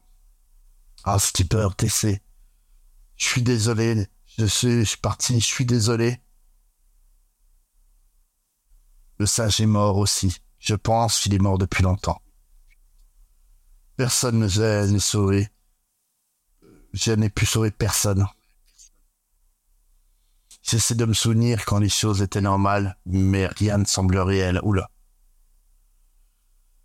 Le masque rouge, le dauphin, les dauphins, le time commander, Hélène, les enfants. Tous victimes d'une cruauté injuste. Qu'est-ce qu'on a fait pour mériter ça?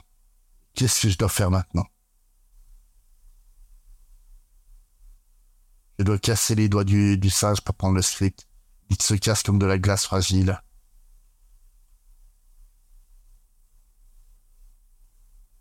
Animal Man 25, Monkey Puzzle. Je l'ai lu. Je lis mes propres mots, mes propres pensées, et je réalise qu'elles ne sont pas les miennes après tout. Elles n'ont jamais été miennes. Je vais jusqu'à la fin du script, et il a en noir et blanc. On regarde euh, au-dessus de, l'épaule d'Animal Man, et il va dans la cuisine, euh, il va prendre dans le tiroir de la cuisine une paire de ciseaux. Je ne le ferai pas. Je n'irai pas. Peut-être que si. Voilà. À la fin, c'est aussi, c'est aussi simple que ça. Et c'est vraiment la fin. C'est là que tout nous mène. C'est là que toutes les questions vont, finalement être euh, répondues, n'est-ce pas? Il vaut mieux que, il vaut mieux que ce soit le cas. Allez, on y va. Ce passage-là, je me suis toujours demandé si c'était vraiment le, le vrai chemin pour aller chez Morrison. À ce qui paraît, c'est à Glasgow, en, Écosse, mais je ne sais pas. Ça m'étonnerait même pas. Et oui, comme dit XP, euh, le, la clé euh, que fait le Animal Man avec le script, c'est la clé du récit. Très très bon jeu de mots et très très éloquent en plus.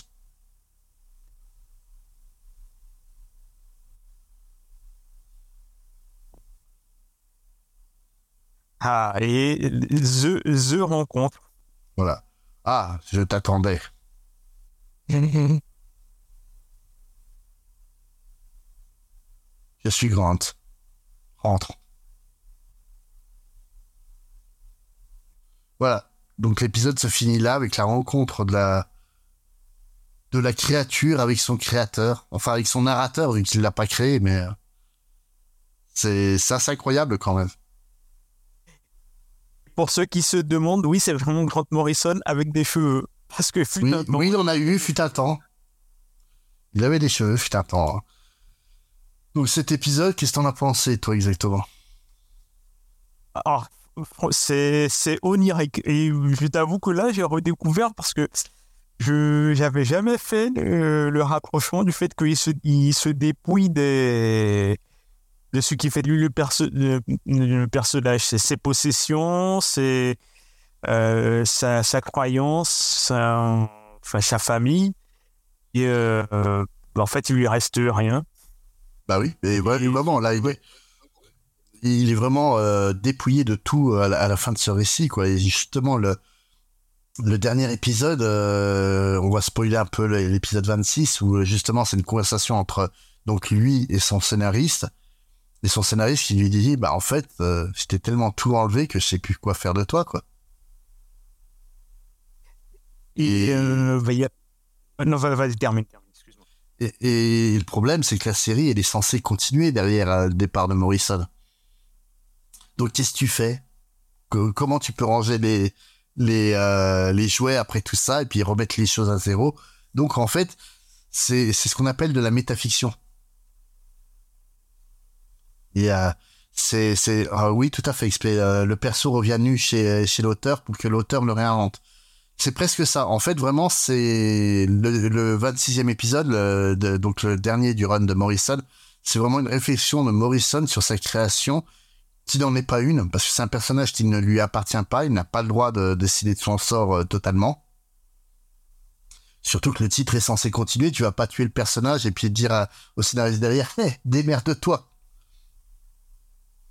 Et euh, le, truc, c'est que vraiment, en fait, c'est cette complexité de la narration et de, du, parcours du héros euh, que, raconte Morrison, et tout ce voyage initiatique qui était nécessaire, en fait, pour amener là, à ce point-là. Et c'est moi ce qui me fait beaucoup euh, halluciner en fait avec ce 26e épisode, c'est que Morrison le dit lui-même, c'est qu'il a pu arriver à faire ce 26e épisode et trouver une conclusion euh, finale à à, à l'histoire, à son histoire de, Animal Man, grâce au courrier des lecteurs euh, des fascicules. Où en fait chacun apportait des éléments et des, une compréhension que même lui n'avait pas vu euh, dans ce qu'il écrivait. Et il lui dit aussi dans le numéro, enfin dans, le, dans son dernier numéro que en fait il il plus à Il, a décidé d'arrêter le enfin, son run parce qu'en fait il trouvait plus d'idées et ça euh, il lui dit de sa de sa propre bouche c'est que ça devenait un peu euh, il commençait à véhiculer trop ses idées il savait plus comment continuer la série et il s'est dit autant finir euh, bah, justement comme le, titre du dernier numéro, hein, de Sex Machina, bah, avec un de Sex Machina où euh, il fait revenir la. Fait une, un, happy, il, met un happy end et, euh, et, il passe le flambeau à l'auteur suivant. Même il le dit, même le, personnage se comporte euh, selon la volonté du, de l'écrivain. Euh, il y a un rapprochement avec euh, la présence d'Animal Man dans la Justice League Europe. Alors, je crois, alors, je sais pas si les, oui, il me semble que oui, les premiers numéros de Justice League Europe sont sortis chez, chez Urban. Mais l'Animal Man qu'on voit dans, dans, Justice League Europe, c'est pas du tout le même Animal Man dans le run de Morrison. Mmh, c'est, bah, il est, en fait, c'est une poursuite euh, du, du run de l'émir. De, de, de Animal Man qu'on a dans, dans la Justice League Mais en fait, le, truc, c'est tout simplement tout le titre de tout le run d'Animal Man de, Morrison. En fait, c'est euh, un exemple même de ce qu'on appelle la déconstruction. Morrison, c'est ce qu'on peut appeler un auteur postmoderne. Et, concrètement, en fait, il raconte une histoire, mais en te faisant comprendre qu'il raconte une histoire et que l'histoire en elle-même, elle s'intègre à l'histoire au-dessus, et ainsi de suite. Et c'est ce, ce, différent niveau de lecture qui, qui, rend en fait Animal Man à la fois comme étant une expérience euh, bah, très enrichissante, mais aussi extrêmement compliquée. Tu parlais de Sandman tout à l'heure, que tu, comme tu dis, il faut vraiment être dans, le mood euh, pour le lire. Euh, euh, Sandman et Animal Man, ces deux titres, en fait, c'est ultra exigeant. Mais c'est hyper valorisant quand tu arrives au bout de ces titres-là, parce que c'est des, auteurs qui ont réellement des choses à dire, qui s'expriment. Ouais, et euh, un peu Swamp Thing aussi. Euh, en Watchmen aussi. c'est, il y a plusieurs façons de l'aborder, mais c'est, récompensant quand, quand tu le lis avec un certain background. Ben, en fait, euh, Watchmen, c'est soit tu le vois comme le film de Snyder, très premier degré, soit en fait tu te rends compte que c'est une réflexion sur le comic book et la, la vision qu'on a euh, à Moore à cette époque-là de du récit de, de, comic book et que justement euh, bah, en fait il en fait une critique. Ce que ne fait absolument pas Snyder dans son film qui reste vraiment bah, il prend il, est il est fidèle au bouquin parce qu'il prend vraiment le l'imagerie mais sans en véhiculer le, le message. Tout à fait. Et je sais que bah, vu qu'on est sur le sujet du film Watchmen, alors je sais qu'il y en a qui aiment la fin du film, mais moi je trouve que la fin du film n'a aucun sens dans la mesure où tu, on peut pas faire en sorte que ce soit euh, Dr Manhattan qui euh, qui qui attaque la ville parce que Dr Manhattan il était déjà considéré comme une arme des Américains même s'il se rebelle mais aux, yeux de la population mondiale était c'était une arme euh, de destruction euh, des États-Unis. ouais. Et ça, et ça change tout le sens de la BD où en fait euh, il y a une menace qui est créée pour unifier le monde et arrêter la, la guerre froide. Et tu vois, euh, on va rester sur les Britanniques et on va continuer de parler de, de film Watchmen et on va, va parler de Britanniques. Est-ce que tu sais qui aurait dû réaliser le film avant euh, Snyder? C'était euh, Terry Gilliam? Tout à fait. Et en fait, lui, la fin de, du, la fin du film, donc euh, tout se passe dans un grand blanc et compagnie, explosion et compagnie. Et t'as donc le, hibou et euh, Silk Spectre qui se réveillent euh, au milieu de Central Park. Et ils ramassent un comics et ils se rendent compte que tout ce qu'ils ont vécu, en fait, est l'his- est l'histoire du comics Watchmen. Et tu vois, là, on retombe encore dans la déconstruction et dans le, dans le, la métafiction. Euh, Je- ah, c'est original, franchement. Ouais. Ah Bah, ça aurait été, osé. Hein. Beaucoup auraient pas, euh, pas accepté, euh, je pense. Mais euh, en fait, c'est vraiment, les, les comics de cette époque-là étaient très, euh, très ancrés dans la déconstruction. Je trouve que maintenant le problème, c'est que la déconstruction n'a plus, plus grand chose à dire dessus. On a tellement déconstruit qu'on a déconstruit de la déconstruction, de la déconstruction, de la déconstruction, qu'en fait, il y a, a plus rien à dire. Euh, et euh, tu vois, au- aujourd'hui, par, par exemple, euh, je, je préfère largement. euh, c'est un terme que j'ai vu. euh, c'est oui, en Comedy XP dans le comics euh, Watchmen, t'as as aussi la réflexion métafiction avec le vendeur de le, le vendeur de journaux et le gamin qui lit des comics. C'est déjà en fait un discours sur le comics euh, au sein du comics. Et euh, ouais, le, le truc en fait, ça, j'ai j'ai vu euh, un terme qui, est apparu sur Reddit récemment pour parler de Mark Wade, qui est un de mes auteurs favoris, euh, où en fait quelqu'un l'a euh, l'a qualifié de reconstructionniste. Et ça lance un petit débat sur Reddit, parce que le terme n'existe pas réellement, mais effectivement, en fait, si tu prends euh, dans cette mouvance qu'ont beaucoup d'auteurs de, de déconstruire les personnages, bah en fait, des auteurs comme Mark Wade, comme euh, Busick, en fait, eux, ils ont fait le travail inverse. Ils ont pris des personnages qui avaient été cassés de tous les côtés, ils ont essayé de recoller les morceaux et de, re- rendre en fait une, euh, bah, on va dire quasiment une virginité à ces personnages-là. Donc que ce soit dans Kingdom Come, où, euh, où Wade en fait euh, bah, essaie de rapporter l'espoir dans Superman, alors que tous les titres Superman à l'époque c'était faut qu'il soit plus badass, faut qu'il soit qu'il soit plus méchant et compagnie. En fait, lui, il va avoir ce discours inverse, c'est que c'est un, Superman euh, badass, ça ne sert plus à rien, quoi. Et tu prends, on parlait d'Alan Moore et de Watchmen, euh, où, euh, Alan Moore, en fait, au même moment que t'as que t'as que t'as euh, Kingdom Come qui se fait, lui de son côté, il travaille sur Suprême, et Suprême, en fait, c'est juste la reconstruction d'un Superman.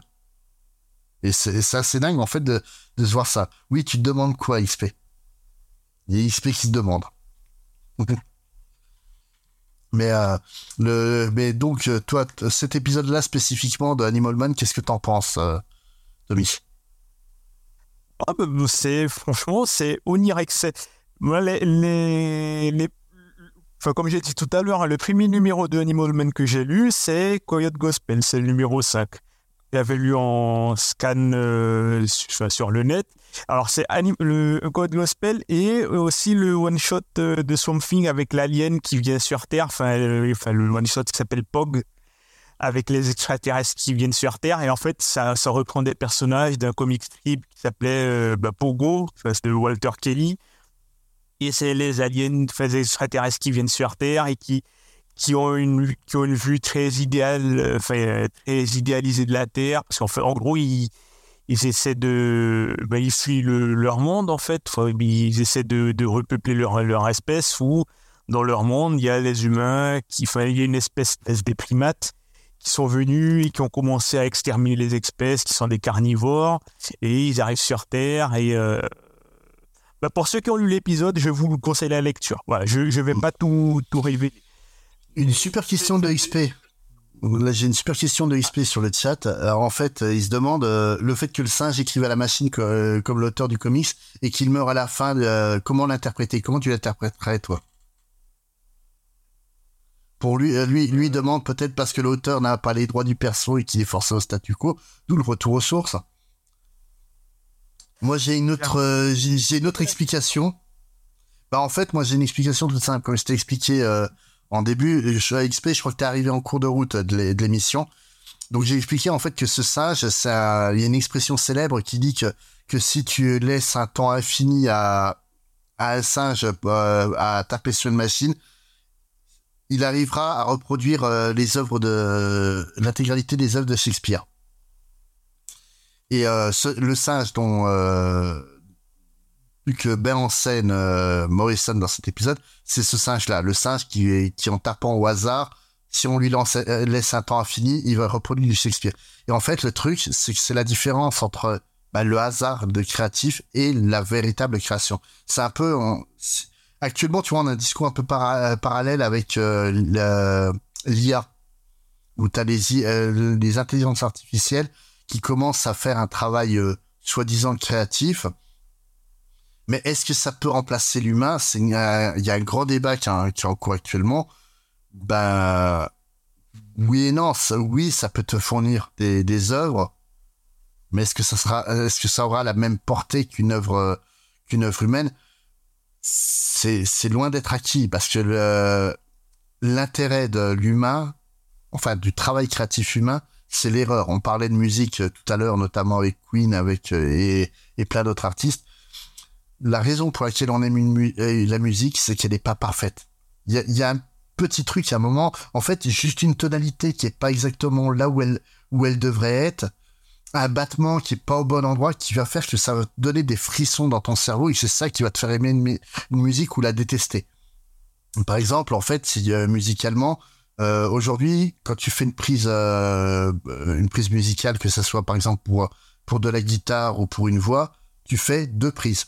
Par exemple, le chanteur va chanter euh, la, va, va chanter sa sa partie euh, vocale et il va la rechanter une deuxième ouais et il va la rechanter une deuxième fois et les deux parties vont être collées. Mais comme en fait c'est impossible de refaire pile poil le même quart de seconde la même tonalité et compagnie ça va te créer des imperfections qui vont te te faire euh, perturber ton cerveau et c'est ça en fait qui crée vraiment un qui crée vraiment en fait euh, la magie qui se passe euh, musicalement tu prends par exemple euh, Nirvana Smell Like Teen Spirit la partie vocale de Kurt Cobain sur le CD, en fait, deux pistes de Kurt Cobain plus une, une piste de Chris Novoselic qui sont mélangées de manière à ce que tu, ça soit tout fondu en une seule voix, mais c'est tellement blindé d'imper- d'imperfections et compagnie qui fait que ça, que ça te chamboule. Et pareil pour le dessin. Un dessin trop lisse va te poser problème. C'est un peu ce qu'on appelle l'uncanny euh, valley. Que quelque chose est à la fois trop réel et, euh, et pas assez, qui manque une petite touche qui fait qu'en fait ça va te, te, perturber. Et euh, la création par le singe au, au début, donc qui aurait écrit le, le script de... Enfin même pas, qui reproduit le script de, de Grant Morrison, vu que tout ce qu'il fait c'est reproduire alé- aléatoirement euh, ce qui existe déjà. Il ne crée rien, ce singe. Et c'est euh, justement en fait euh, pour pointer que tu as beau reproduire ce que tu veux, sans création, ça ne vaut rien. Pour, pour, pour poursuivre sur ce thème, que parfois le- des œuvres naissent de l'erreur. Bon, alors je parle pas forcément des inventions, hein, mais même pour rester dans la musique, j'ai cité un exemple. Euh, je sais pas si tu connais le Blue Monday de New Order. Bah quand même, oui. Euh. Euh, euh, et en fait, le, le, le, le morceau, il a surgi comme en fait, c'est un test en fait de, de, de, de basse. Et en fait, ils ont décidé d'improviser. euh, Enfin, ils ont lancé le, la boîte à rythme euh, pendant le test de basse et ils ont dit ah tiens ça, ça, ça sonne bien et puis ils ont ils ont poursuivi dessus. Puis même en termes d'improvisation dans les jeux d'acteurs, parfois dans, dans les films, bah, il y a des il y a des, des, des, des gestes, des, euh, des répliques qui, so- qui sortent en improvisation et qui n'étaient pas scriptées du tout et ça, ça devient culte. Et pour, et pour garder un exemple, pour, moi j'aime beaucoup, même si c'est nanardesque, mais la, v- la VF de Ken le Survivant ou de Nicky Larson. Ah, moi, ça m'é- ça m'éclate. Ah, Moi, moi, moi, moi, je les trouve tellement meilleurs que la VO. C'est c'est vraiment, je préfère. Nicky Larson à City Hunter, hein, mais, mais, mais c'est une question de goût personnel. Mais le, le truc, Pareil, hein, euh, c'est, ce genre d'improvisation, ce genre de délire, ça rend une œuvre culte. Oui, où, euh, en fait, le, truc, c'est que la, création, elle n'a d'intérêt quand, quand, en fait, euh, bah, quand elle est dans la contrainte. Là, comme on dit, Morrison, bah, il travaille sur un personnage sur lequel il n'a aucun droit. Et il est obligé de le rendre. Et, ça, en fait, c'est là où il part sur toute cette réflexion de la métafiction et de l'œuvre qui lui appartient pas, même s'il est le dirigeant, puis le, marionnettiste qui va détruire la vie d'un d'un personnage. Et euh, tout ces, ces contraintes-là, c'est ça qui fait l'intérêt du titre. Le singe, lui, il a aucune contrainte. Il est là pour l'éternité à taper sur une machine. C'est, c'est le singe de la légende, il est juste là. C'est un peu euh, pour te montrer euh, le génie sur les contraintes. Est-ce que tu connais un groupe euh, allemand qui s'appelle Die Erst Non. Donc ça, c'est un groupe de punk euh, allemand des années. Euh, oh bah ça, euh, je crois qu'ils sont encore en activité, mais ils ont commencé dans les années 80. Et euh, Die Erst, en fait, c'est un groupe très très culte en Allemagne. Euh, ils ont notamment fait un, clip euh, dans les années 90 où ils ont invité euh, Lara Croft, mais le personnage du jeu vidéo a réellement qui est venu s'incruster en plein milieu de leur clip pour le, pour leur pour les défoncer. coucou, ils ont beaucoup d'humour. Et Dierst, ça veut dire, je crois, les dentistes. Pour te donner une idée des, des messieurs. Et en fait, Dierst, ils ont sorti un album live fin des années 90. Donc l'album live, t'as deux CD et t'as un mini CD de, de 20 minutes sur lequel ils ont réussi à mettre 40 minutes de, de musique. Enfin, de, de qua- 40 minutes de données, on va dire. À ton avis, comment ils se sont débrouillés pour faire ça?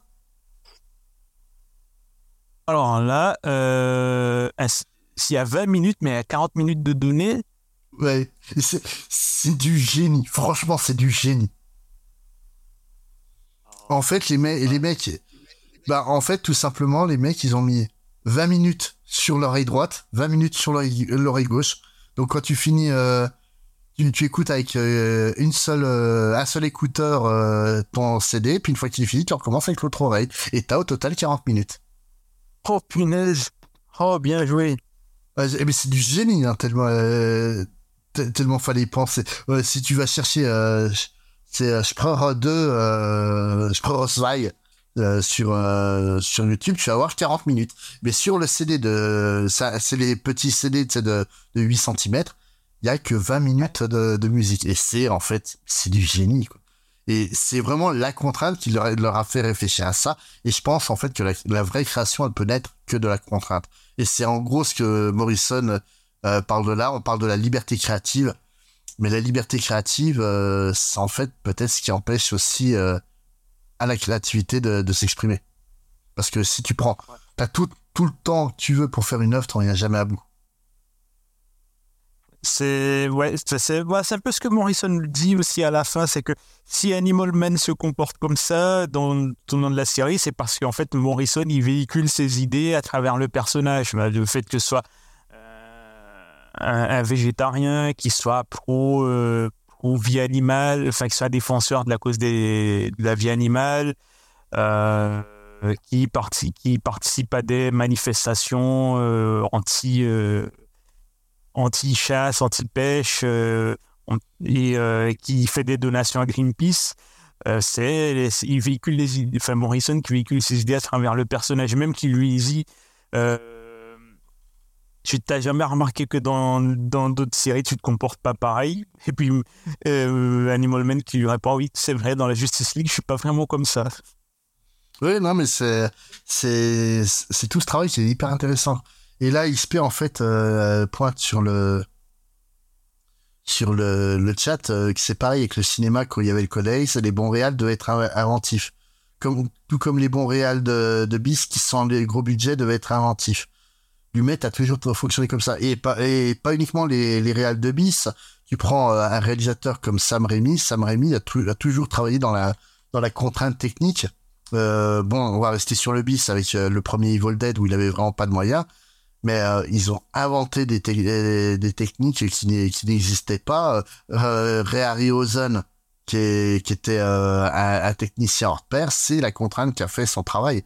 Et vraiment sans contrainte, sans, cadre pour, euh, pour, pour tenir en fait tout ça et trouver les moyens de raconter de la, meilleure manière ton histoire. C'est, je pense que selon Morrison, je suis d'accord avec lui, et euh, je pense que pour une fois, euh, Moore serait d'accord avec Morrison aussi, même si c'est pas souvent le cas, qu'en fait, ouais, si, si t'as as toute liberté pour raconter ton histoire, pourquoi tu réfléchirais sur elle Tu peux raconter n'importe quoi et mais tu ne devrais pas. Si tu veux raconter une bonne histoire, faut faut connaître euh, faut connaître les notions de rythme, les savoir, les et les utiliser correctement. Et c'est ce que fait Morrison. Et justement, c'était l'épisode qu'on a lu là euh, en ce moment. C'est une, une expression de ça, quoi. Maintenant, avec les CGI, on peut tout, tout faire, mais c'est trop, trop souvent pas bien. C'est pas avec les CGI, c'est pas euh, qu'on peut tout faire avec les CGI c'est qu'on les s'en sert même quand on n'en a pas besoin. Et il est là le problème. Un maquillage, franchement, ça fait le taf. T'as pas besoin de, de recoloriser ton personnage en post-prod euh, après. C'est juste qu'en fait, c'est plus simple. Et justement, comme là, ça a enlevé une contrainte de temps, bah alors que ça coûte beaucoup plus cher. Et puis, comme tu dis, souvent, c'est plus mal fait. Oui. Et t'allais dire quelque chose, euh, Thomas? Ouais, non, mais juste pour revenir sur l'épisode. Alors, à un moment, on voit quand Red Bee apparaît, il apparaît au-dessus d'une pile de comics. Je pense aussi c'est c'est par rapport au fait de la, grosse production, je vais dire limite, euh, jetable. En fait, à la base, les comics, c'était du passe-temps. Euh, enfin, c'est distribué pour être lu en 5 minutes et puis tu tu mets ça de côté. Euh, il y avait un parallèle de ça dans le Warlock de Jim Starlin, un rôle que je recommande énormément. Euh, qu'à un moment, Warlock qui se retrouve euh, jeté, enfin, jeté dans un cachot pour être jugé. Et en fait, l'un des juges, c'est, c'est Starling qui, qui crache un peu sa bile sur le, les, les, les, éditeurs de l'époque. Ben, Stanley et alors, il y avait qui d'autre? Je sais pas. Non, je sais pas s'il y avait Len Wayne. Euh, à un moment, il y a Roy Thomas qui apparaît, mais Roy Thomas, euh, il est victime. En fait, il se prend une tarte dans dans la figure. Il dit que j'ai, il dit qu'il a essayé d'apposer sa vision sur le marché du, enfin, éditeur, mais il était contraint par le système de, de suivre la, la voie de Stanley. Et à un moment, ben, euh, euh, Adam Warlock, il se retrouve devant une pile de détritus et au pied de la pile, il y a Diamant. Et en fait, c'est euh, un peu le joyau caché, l'histoire qui est un joyau caché au mmh. milieu d'un de, tas de contenus jetables. Mmh. Mais euh, oui, non, mais c'est heureusement que les auteurs réfléchissent sur leur travail. À un moment, ils sont un peu obligés. Mais, euh, mais c'est vrai que, en fait, tant que les bases de la déconstruction du postmodernisme n'étaient pas posées, c'était plus compliqué. Et euh, Morrison, Moore, euh, tous ces, tous ces, euh, même euh, d'une certaine manière Miller derrière et compagnie, ou Eastman et Hard pour les, les, Tortues. Les Tortues c'est une déconstruction du genre, enfin, de, de Daredevil à la base. Euh, Alors, je ne sais pas si c'est mentionné, mais, mais je crois que oui. Parce que j'ai jamais lu, en fait, le comics Tortue Ninja, mais je sais qu'il euh, il parle d'un accident avec un garçon. Je ne sais pas s'il s'est mentionné qu'il y a un accident avec des produits radioactifs, avec un garçon qui a sauvé quelqu'un, mais c'est que le produit toxique qui sont censés rendre Daredevil aveugle, c'est le produit qui tombe dans, dans les égouts et les tortues rentrent en contact avec. C'est oui, je, je, pense aussi, hein, mais euh, mais oui, c'est c'est un grand, grand, grand euh, épisode qu'on a lu ce soir, je pense. Pour moi, c'est un de mes préférés hein, du, euh, du, titre, même si j'aime vraiment le titre dans, dans, son ensemble. Et juste pour faire un, un lien avec les, avec les limbes, les limbes reviennent dans Final Crisis, ben, toujours de Grant Morrison. Où justement, mais, euh, où justement Merryman euh, dirige l'armée des limbes pour essayer de contrer Darkseid. Exactement, c'est dans Superman Beyond et euh, les... il mène une insurrection. Alors, en fait, Merryman, il dit que dans les lobes, les personnes, les personnages qui y vont, petit à petit, ils commencent à perdre mémoire. En fait, c'est pour ça qu'ils peuvent pas rester longtemps. Et les personnages n'ont pas conscience qu'ils sont dans les limbes et qu'ils sont, oubliés. C'est pour ça qu'Animal Man, il perd ses pouvoirs parce qu'en fait, il commence à perdre la mémoire. Et alors là, dans les lumbes de, des années, euh, fin, la fin des années 80, il y a beaucoup de personnages des années 60, fin 50, 40. Dans les lumbes de, de, de- dans Superman Beyond, tu as des personnages des années 90. Je crois qu'à un moment, il y a, enfin, il y a le Heckler de, de Kate Giffen, qui est un personnage d'une mini-série des années 80 de chez DC. Il y a Ar- Argus, qui est un personnage qui est apparu dans Bloodlines, enfin, les, les annuals qui faisaient partie de, Bloodlines chez DC. Euh, Argus qui est apparu aussi dans les séries de Flash. Bah, ceux qui suivent les Flash Chronicles, vous allez voir un moment Argus apparaître dans le Flash de Mark Wade. Euh, je crois qu'il y a Gunfire aussi qui était apparu dans, pendant le, Bloodlines et qui apparaît dans les limbes. Donc, les Ben, de, toute manière, si on relance les limbes aujourd'hui, on peut remettre plein de personnages euh, comme ça, euh, ou même des concepts totalement oubliés que, nous on a connus, qui nous ont marqué à l'époque. Tu prends ne serait-ce que le médiéval Batman. Qu'on a, on alors, durant les années 90, on a eu une mode où euh, tout était médiéval. T'avais euh, médiéval Batman, ma- médiéval Spawn euh, et compagnie. Que- dans les limbes, tu vas retrouver médiéval Batman, tu vas retrouver Batman Red et Blue. Tu vas retrouver plein de trucs comme ça. Et en fait, l'avantage des limbes, c'est que c'est évolutif. Et, euh, Et pour faire aussi un autre. et donc, pour répondre à XP, oui, euh, le, le replay sera disponible sur YouTube euh, juste après. Euh, fais l'export juste après, une fois qu'on aura fini. Et alors, chez Marvel, on a un équivalent des limbes, c'est dans le Deadpool de. alors, je crois que c'est pendant le run de Christopher Priest. Alors, bon, j'ai lu, mais j'ai pas tellement aimé ce run-là, hein, le, le Deadpool de Christopher Priest. Mais au tout début et à la toute fin, euh, Deadpool se retrouve dans une espèce de, de, de, de dimension, enfin dans un, dans, dans un village où tu as les personnages qui, sont, qui ont été oubliés. En fait, c'est des personnages que Christopher Priest il avait écrits. Euh, donc, à un moment, il y a Kazar, il y a euh, euh, je crois Power Man et Iron Fist. Enfin, non, je sais pas c'est- Je crois qu'il y a Moon Knight qui apparaît, il y a des personnages d'autres éditeurs aussi, il y a euh, euh, Zero, il y a bah, bref, tous des personnages que Christopher Priest a écrits, parce que à la base, Christopher Priest, il, il, il était appelé euh, dans les années 90 pour écrire des séries qui allaient être annulées juste après. Euh, Steel, par exemple.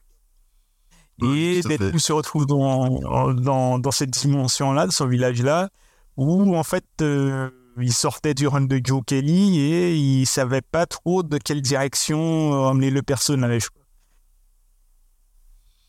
Bah, En fait, le concept de, l'âme, tu peux l'appliquer à tous les auteurs, quoi. Enfin, à tous les, euh, tous les éditeurs, parce que tous les éditeurs ont des titres qui, euh, qui s'oublient avec le temps, malheureusement. Et des personnages, qui, deviennent, bah, juste des seconds couteaux, voire même inexistants. hein. Tu prends, tu prends le, la GSA, si, euh, s'ils avaient pas ramené le All-Star Squadron au début des années 80, la GSA n'existerait pas actuellement.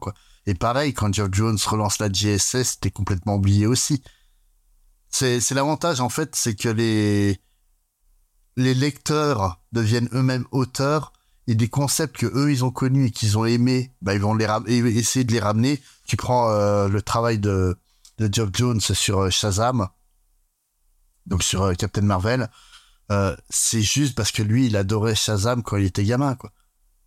Et, bah, il a ramené Shazam, il a ramené la GSA, il en a fait des trucs exceptionnels à chaque fois. C'est, cool. Et c'est, là, mais en fait, c'est que nous, en tant que, bah, en tant que, bah, j'allais dire en tant qu'auteur, mais pas, pas en tant qu'auteur, en tant que lecteur, qui pouvons faire euh, sortir des personnages comme ça du, fin fond des limbes à chaque fois. C'est euh, justement, euh, je parlais récemment avec, euh, des, amis profs comme quoi les jeunes de maintenant connaissent plus les références. C'est juste, c'est pas qu'ils connaissent plus les références, c'est que les références que nous on a, elles ne parlent pas à leur génération. Moi, j'ai grandi avec l'île au trésor, par exemple, en, pour, prendre l'exemple des pirates. Moi, mon, exemple de livre sur les pirates, c'est l'île au trésor, c'est Jim Hawkins, Billy Bones, euh, euh, l'Hispaniola, le voyage fabuleux avec avec Long John Silver. Pour moi, Long John Silver, ça représente euh, bah, tout ce que doit être un pirate. Et pourtant, en fait, les jeunes maintenant, tu leur parles de pirates, ils vont parler de, bah, de, One Piece. Mais ils ont pas complètement tort. C'est les références de maintenant. Mais Long John Silver, quand t'as, quand t'as un auteur qui décide de faire une BD qui s'appelle Long, qui s'appelle justement Long John Silver, ça donne une BD extraordinaire et ça remet le personnage euh, sur euh, devant de la scène alors qu'il était oublié. Euh, il y a quelques années, Olivier Vatine a décidé de reprendre les, romans d'un, romancier de SF français qui s'appelle Stephen Vull, qui, est- un romancier que j'adorais étant jeune, qui est quasiment plus connu maintenant. Et il en a fait des BD qui sont extraordinaires et ça relance l'intérêt sur sur les, sur New York de Stephen. Ça. Et euh, c'est en permanence euh, bah, la culture se nourrit de la culture. Et en tant que lecteur, en tant que qu'auteur, tu participes à ça. Il y a que toi qui as la clé en fait pour les pour les lames. Et c'est ce que réellement veut dire euh, Morrison derrière. quoi. Alors encore, ouais, au, au niveau des références, à un moment, bah, le, le tient le script et le, bah, c'est le script du numéro 25. Euh, pendant le numéro 5, enfin le, Coyote Gospel, à un moment, le personnage qui est censé être le coyote de Bip Bip Coyote, euh, il tend un parchemin à Animal Man et en gros, c'est l'histoire de comment le coyote a- a atterri dans le monde.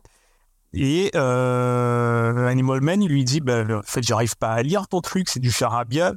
Et au début, je pensais, parce que ça faisait longtemps en fait que j'avais pas relu le, le numéro 25, je pensais que le parchemin, bah, le script que le singe était en train de taper, c'était la même histoire que dans Coed Gospel. Mais en fait, non, c'est deux choses différentes. Bah, en, en fait, le le Gospel est déjà un indice de ce qu'est le 25. C'est que tout est écrit. Et, euh, et en fait, a une réflexion sur la métafiction. Euh, et euh, ju- justement, le l'intérêt de Quiet Gospel, c'est de te dire qu'un truc complètement fantaisiste comme Bip Bip le Coyote, quand ça se passe dans la réalité, même si c'est dans la réalité de de Buddy, quoi, bah, ça a des répercussions complètement dra- dramatiques au final. Et bah, le, le début de Code Gospel, c'est c'est c'est glauque. C'est ah, une horreur. Hein. C'est une très glauque. Et, euh, vraiment, le, c'est le point de c'est le point de, de métafiction que commence euh, vraiment euh, Morrison.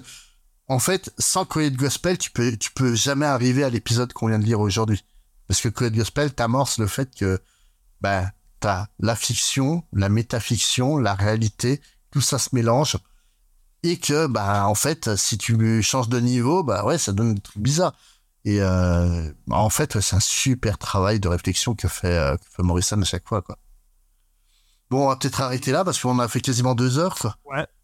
Donc, alors, je voulais juste un dernier truc. Alors, euh, ou sinon, ouais, ça, ça reste un bonus, mais en termes d'œuvre de Morrison, Animal Man, c'est le Morrison loufoque, mais loufoque qu'on peut suivre. Qu'il y a du loufoque chez Morrison, c'est difficilement, qu'on peut difficilement suivre. Alors, j'ai pas lu Invisible, mais oh. Invisible, c'est très perçu. Euh, bah euh, Invisible en fait se base sur les travaux de Castaneda donc euh, Castaneda plutôt dans le bon sens euh, en fait un mec était persuadé que te que te défoncer la gueule au mescal et puis à, à fumer des trucs pas très légaux ça te permettait d'ouvrir les portes de la perception et de voir les de traverser les, la barrière des, des mondes et de, de lever le voile sur la, la réalité au- au-delà de la réalité.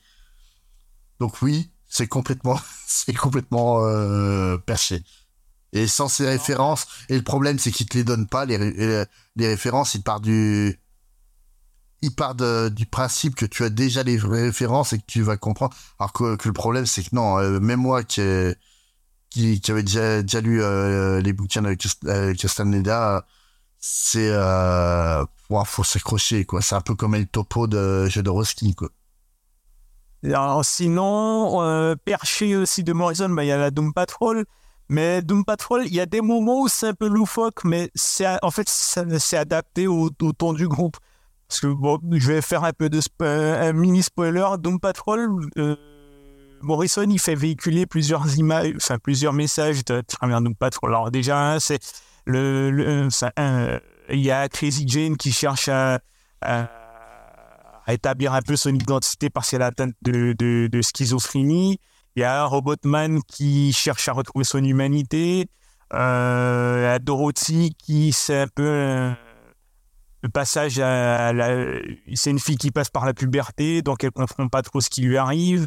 Euh, c'est plusieurs messages qui font sens. Ah, il y a s'appelle euh, je crois, c'est le, le, le, c'est le, c'est la fusion entre l'homme et la femme. En gros, c'est un message de, c'est un transgenre qui cherche, qui, qui accepte sa, son identité sexuelle.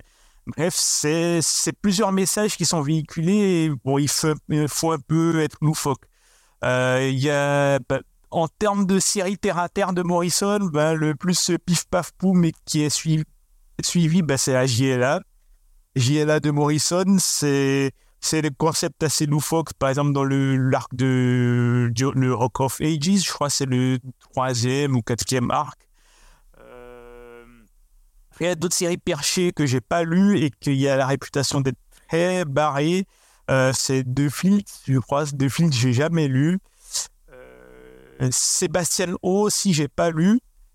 Euh, bref, voilà, Morrison, il faut qu'il soit un peu contrôlé pour qu'on puisse euh, le suivre. Parce que sinon, il part dans tous les délires.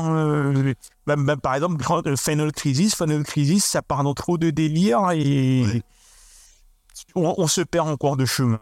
Et, en fait, le problème de, Final Crisis, c'est on s'est tapé donc, je crois, deux ans avant la la Crisis, euh, Infinite Crisis de, Joe Jones, qui était un, aboutissement extraordinaire en fait, euh, où, on a pris conscience en fait que que Joe Jones avait réfléchi sur sur toute son histoire à travers plusieurs titres qu'il avait supervisés euh, dans l'ombre pendant mes 3-4 ans pour la mener à un point bien précis. Et euh, en fait, euh, Final Crisis, je sens que c'est juste Morrison qui s'est pointé, qui a fait, bah en fait maintenant c'est moi qui fais, et puis taisez-vous. Et ben, ça colle pas, quoi. C'était tellement incohérent avec, euh, avec euh, tout ce qui se passait euh, à ce moment-là. C'est, c'était problématique. Ouais, ça claquait avec, par exemple, of the New Gods de, de Starlin et, et ben, le, le, fameux Countdown. Ouais. Juste avant Final Crisis. Mais bon, du coup, on va arrêter là parce que ça fait quand même quasiment deux heures, donc je pense que c'est suffisamment long mais c'était euh, c'était super euh, intéressant de discuter avec toi.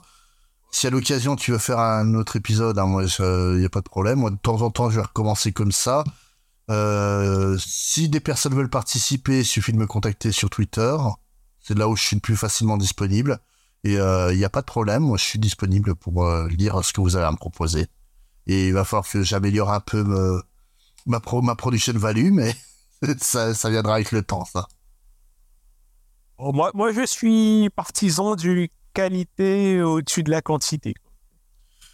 Oui, non, c'est là pour l'instant, je découvre le travail, donc je, je peux pas, je, peux euh, difficilement euh, faire mieux que ce que je fais actuellement, mais euh, je vais évoluer ça tranquillement et puis il y a pas de problème. Ah, ah c'était un dernier truc parce qu'on est sans plus s'arrêter, mais Shastrug, en fait, après Animal Man, euh, en fait, on l'a plus trop vu, enfin, on l'a plus vu dans le monde des, des comics. Je sais qu'il a dessiné une mini-série qui s'appelait Chiaroscuro, qui racontait un peu les, une histoire sur Léonard de Vinci, mais après, on l'a plus jamais revu, mmh. Je sais pas ce qu'il devient aujourd'hui. Aucune idée, c'est vrai, on l'a perdu de vue, malheureusement. Pourtant, il avait, il, il avait vraiment une manière de réfléchir qui était, euh, ses planches étaient vraiment intéressantes. Allez, on arrête là. J'arrête le stream. Ok. À une prochaine fois. Et si vous voulez participer, comme je vous dis, sur Twitter, Spade underscore euh, CS. Allez, ciao.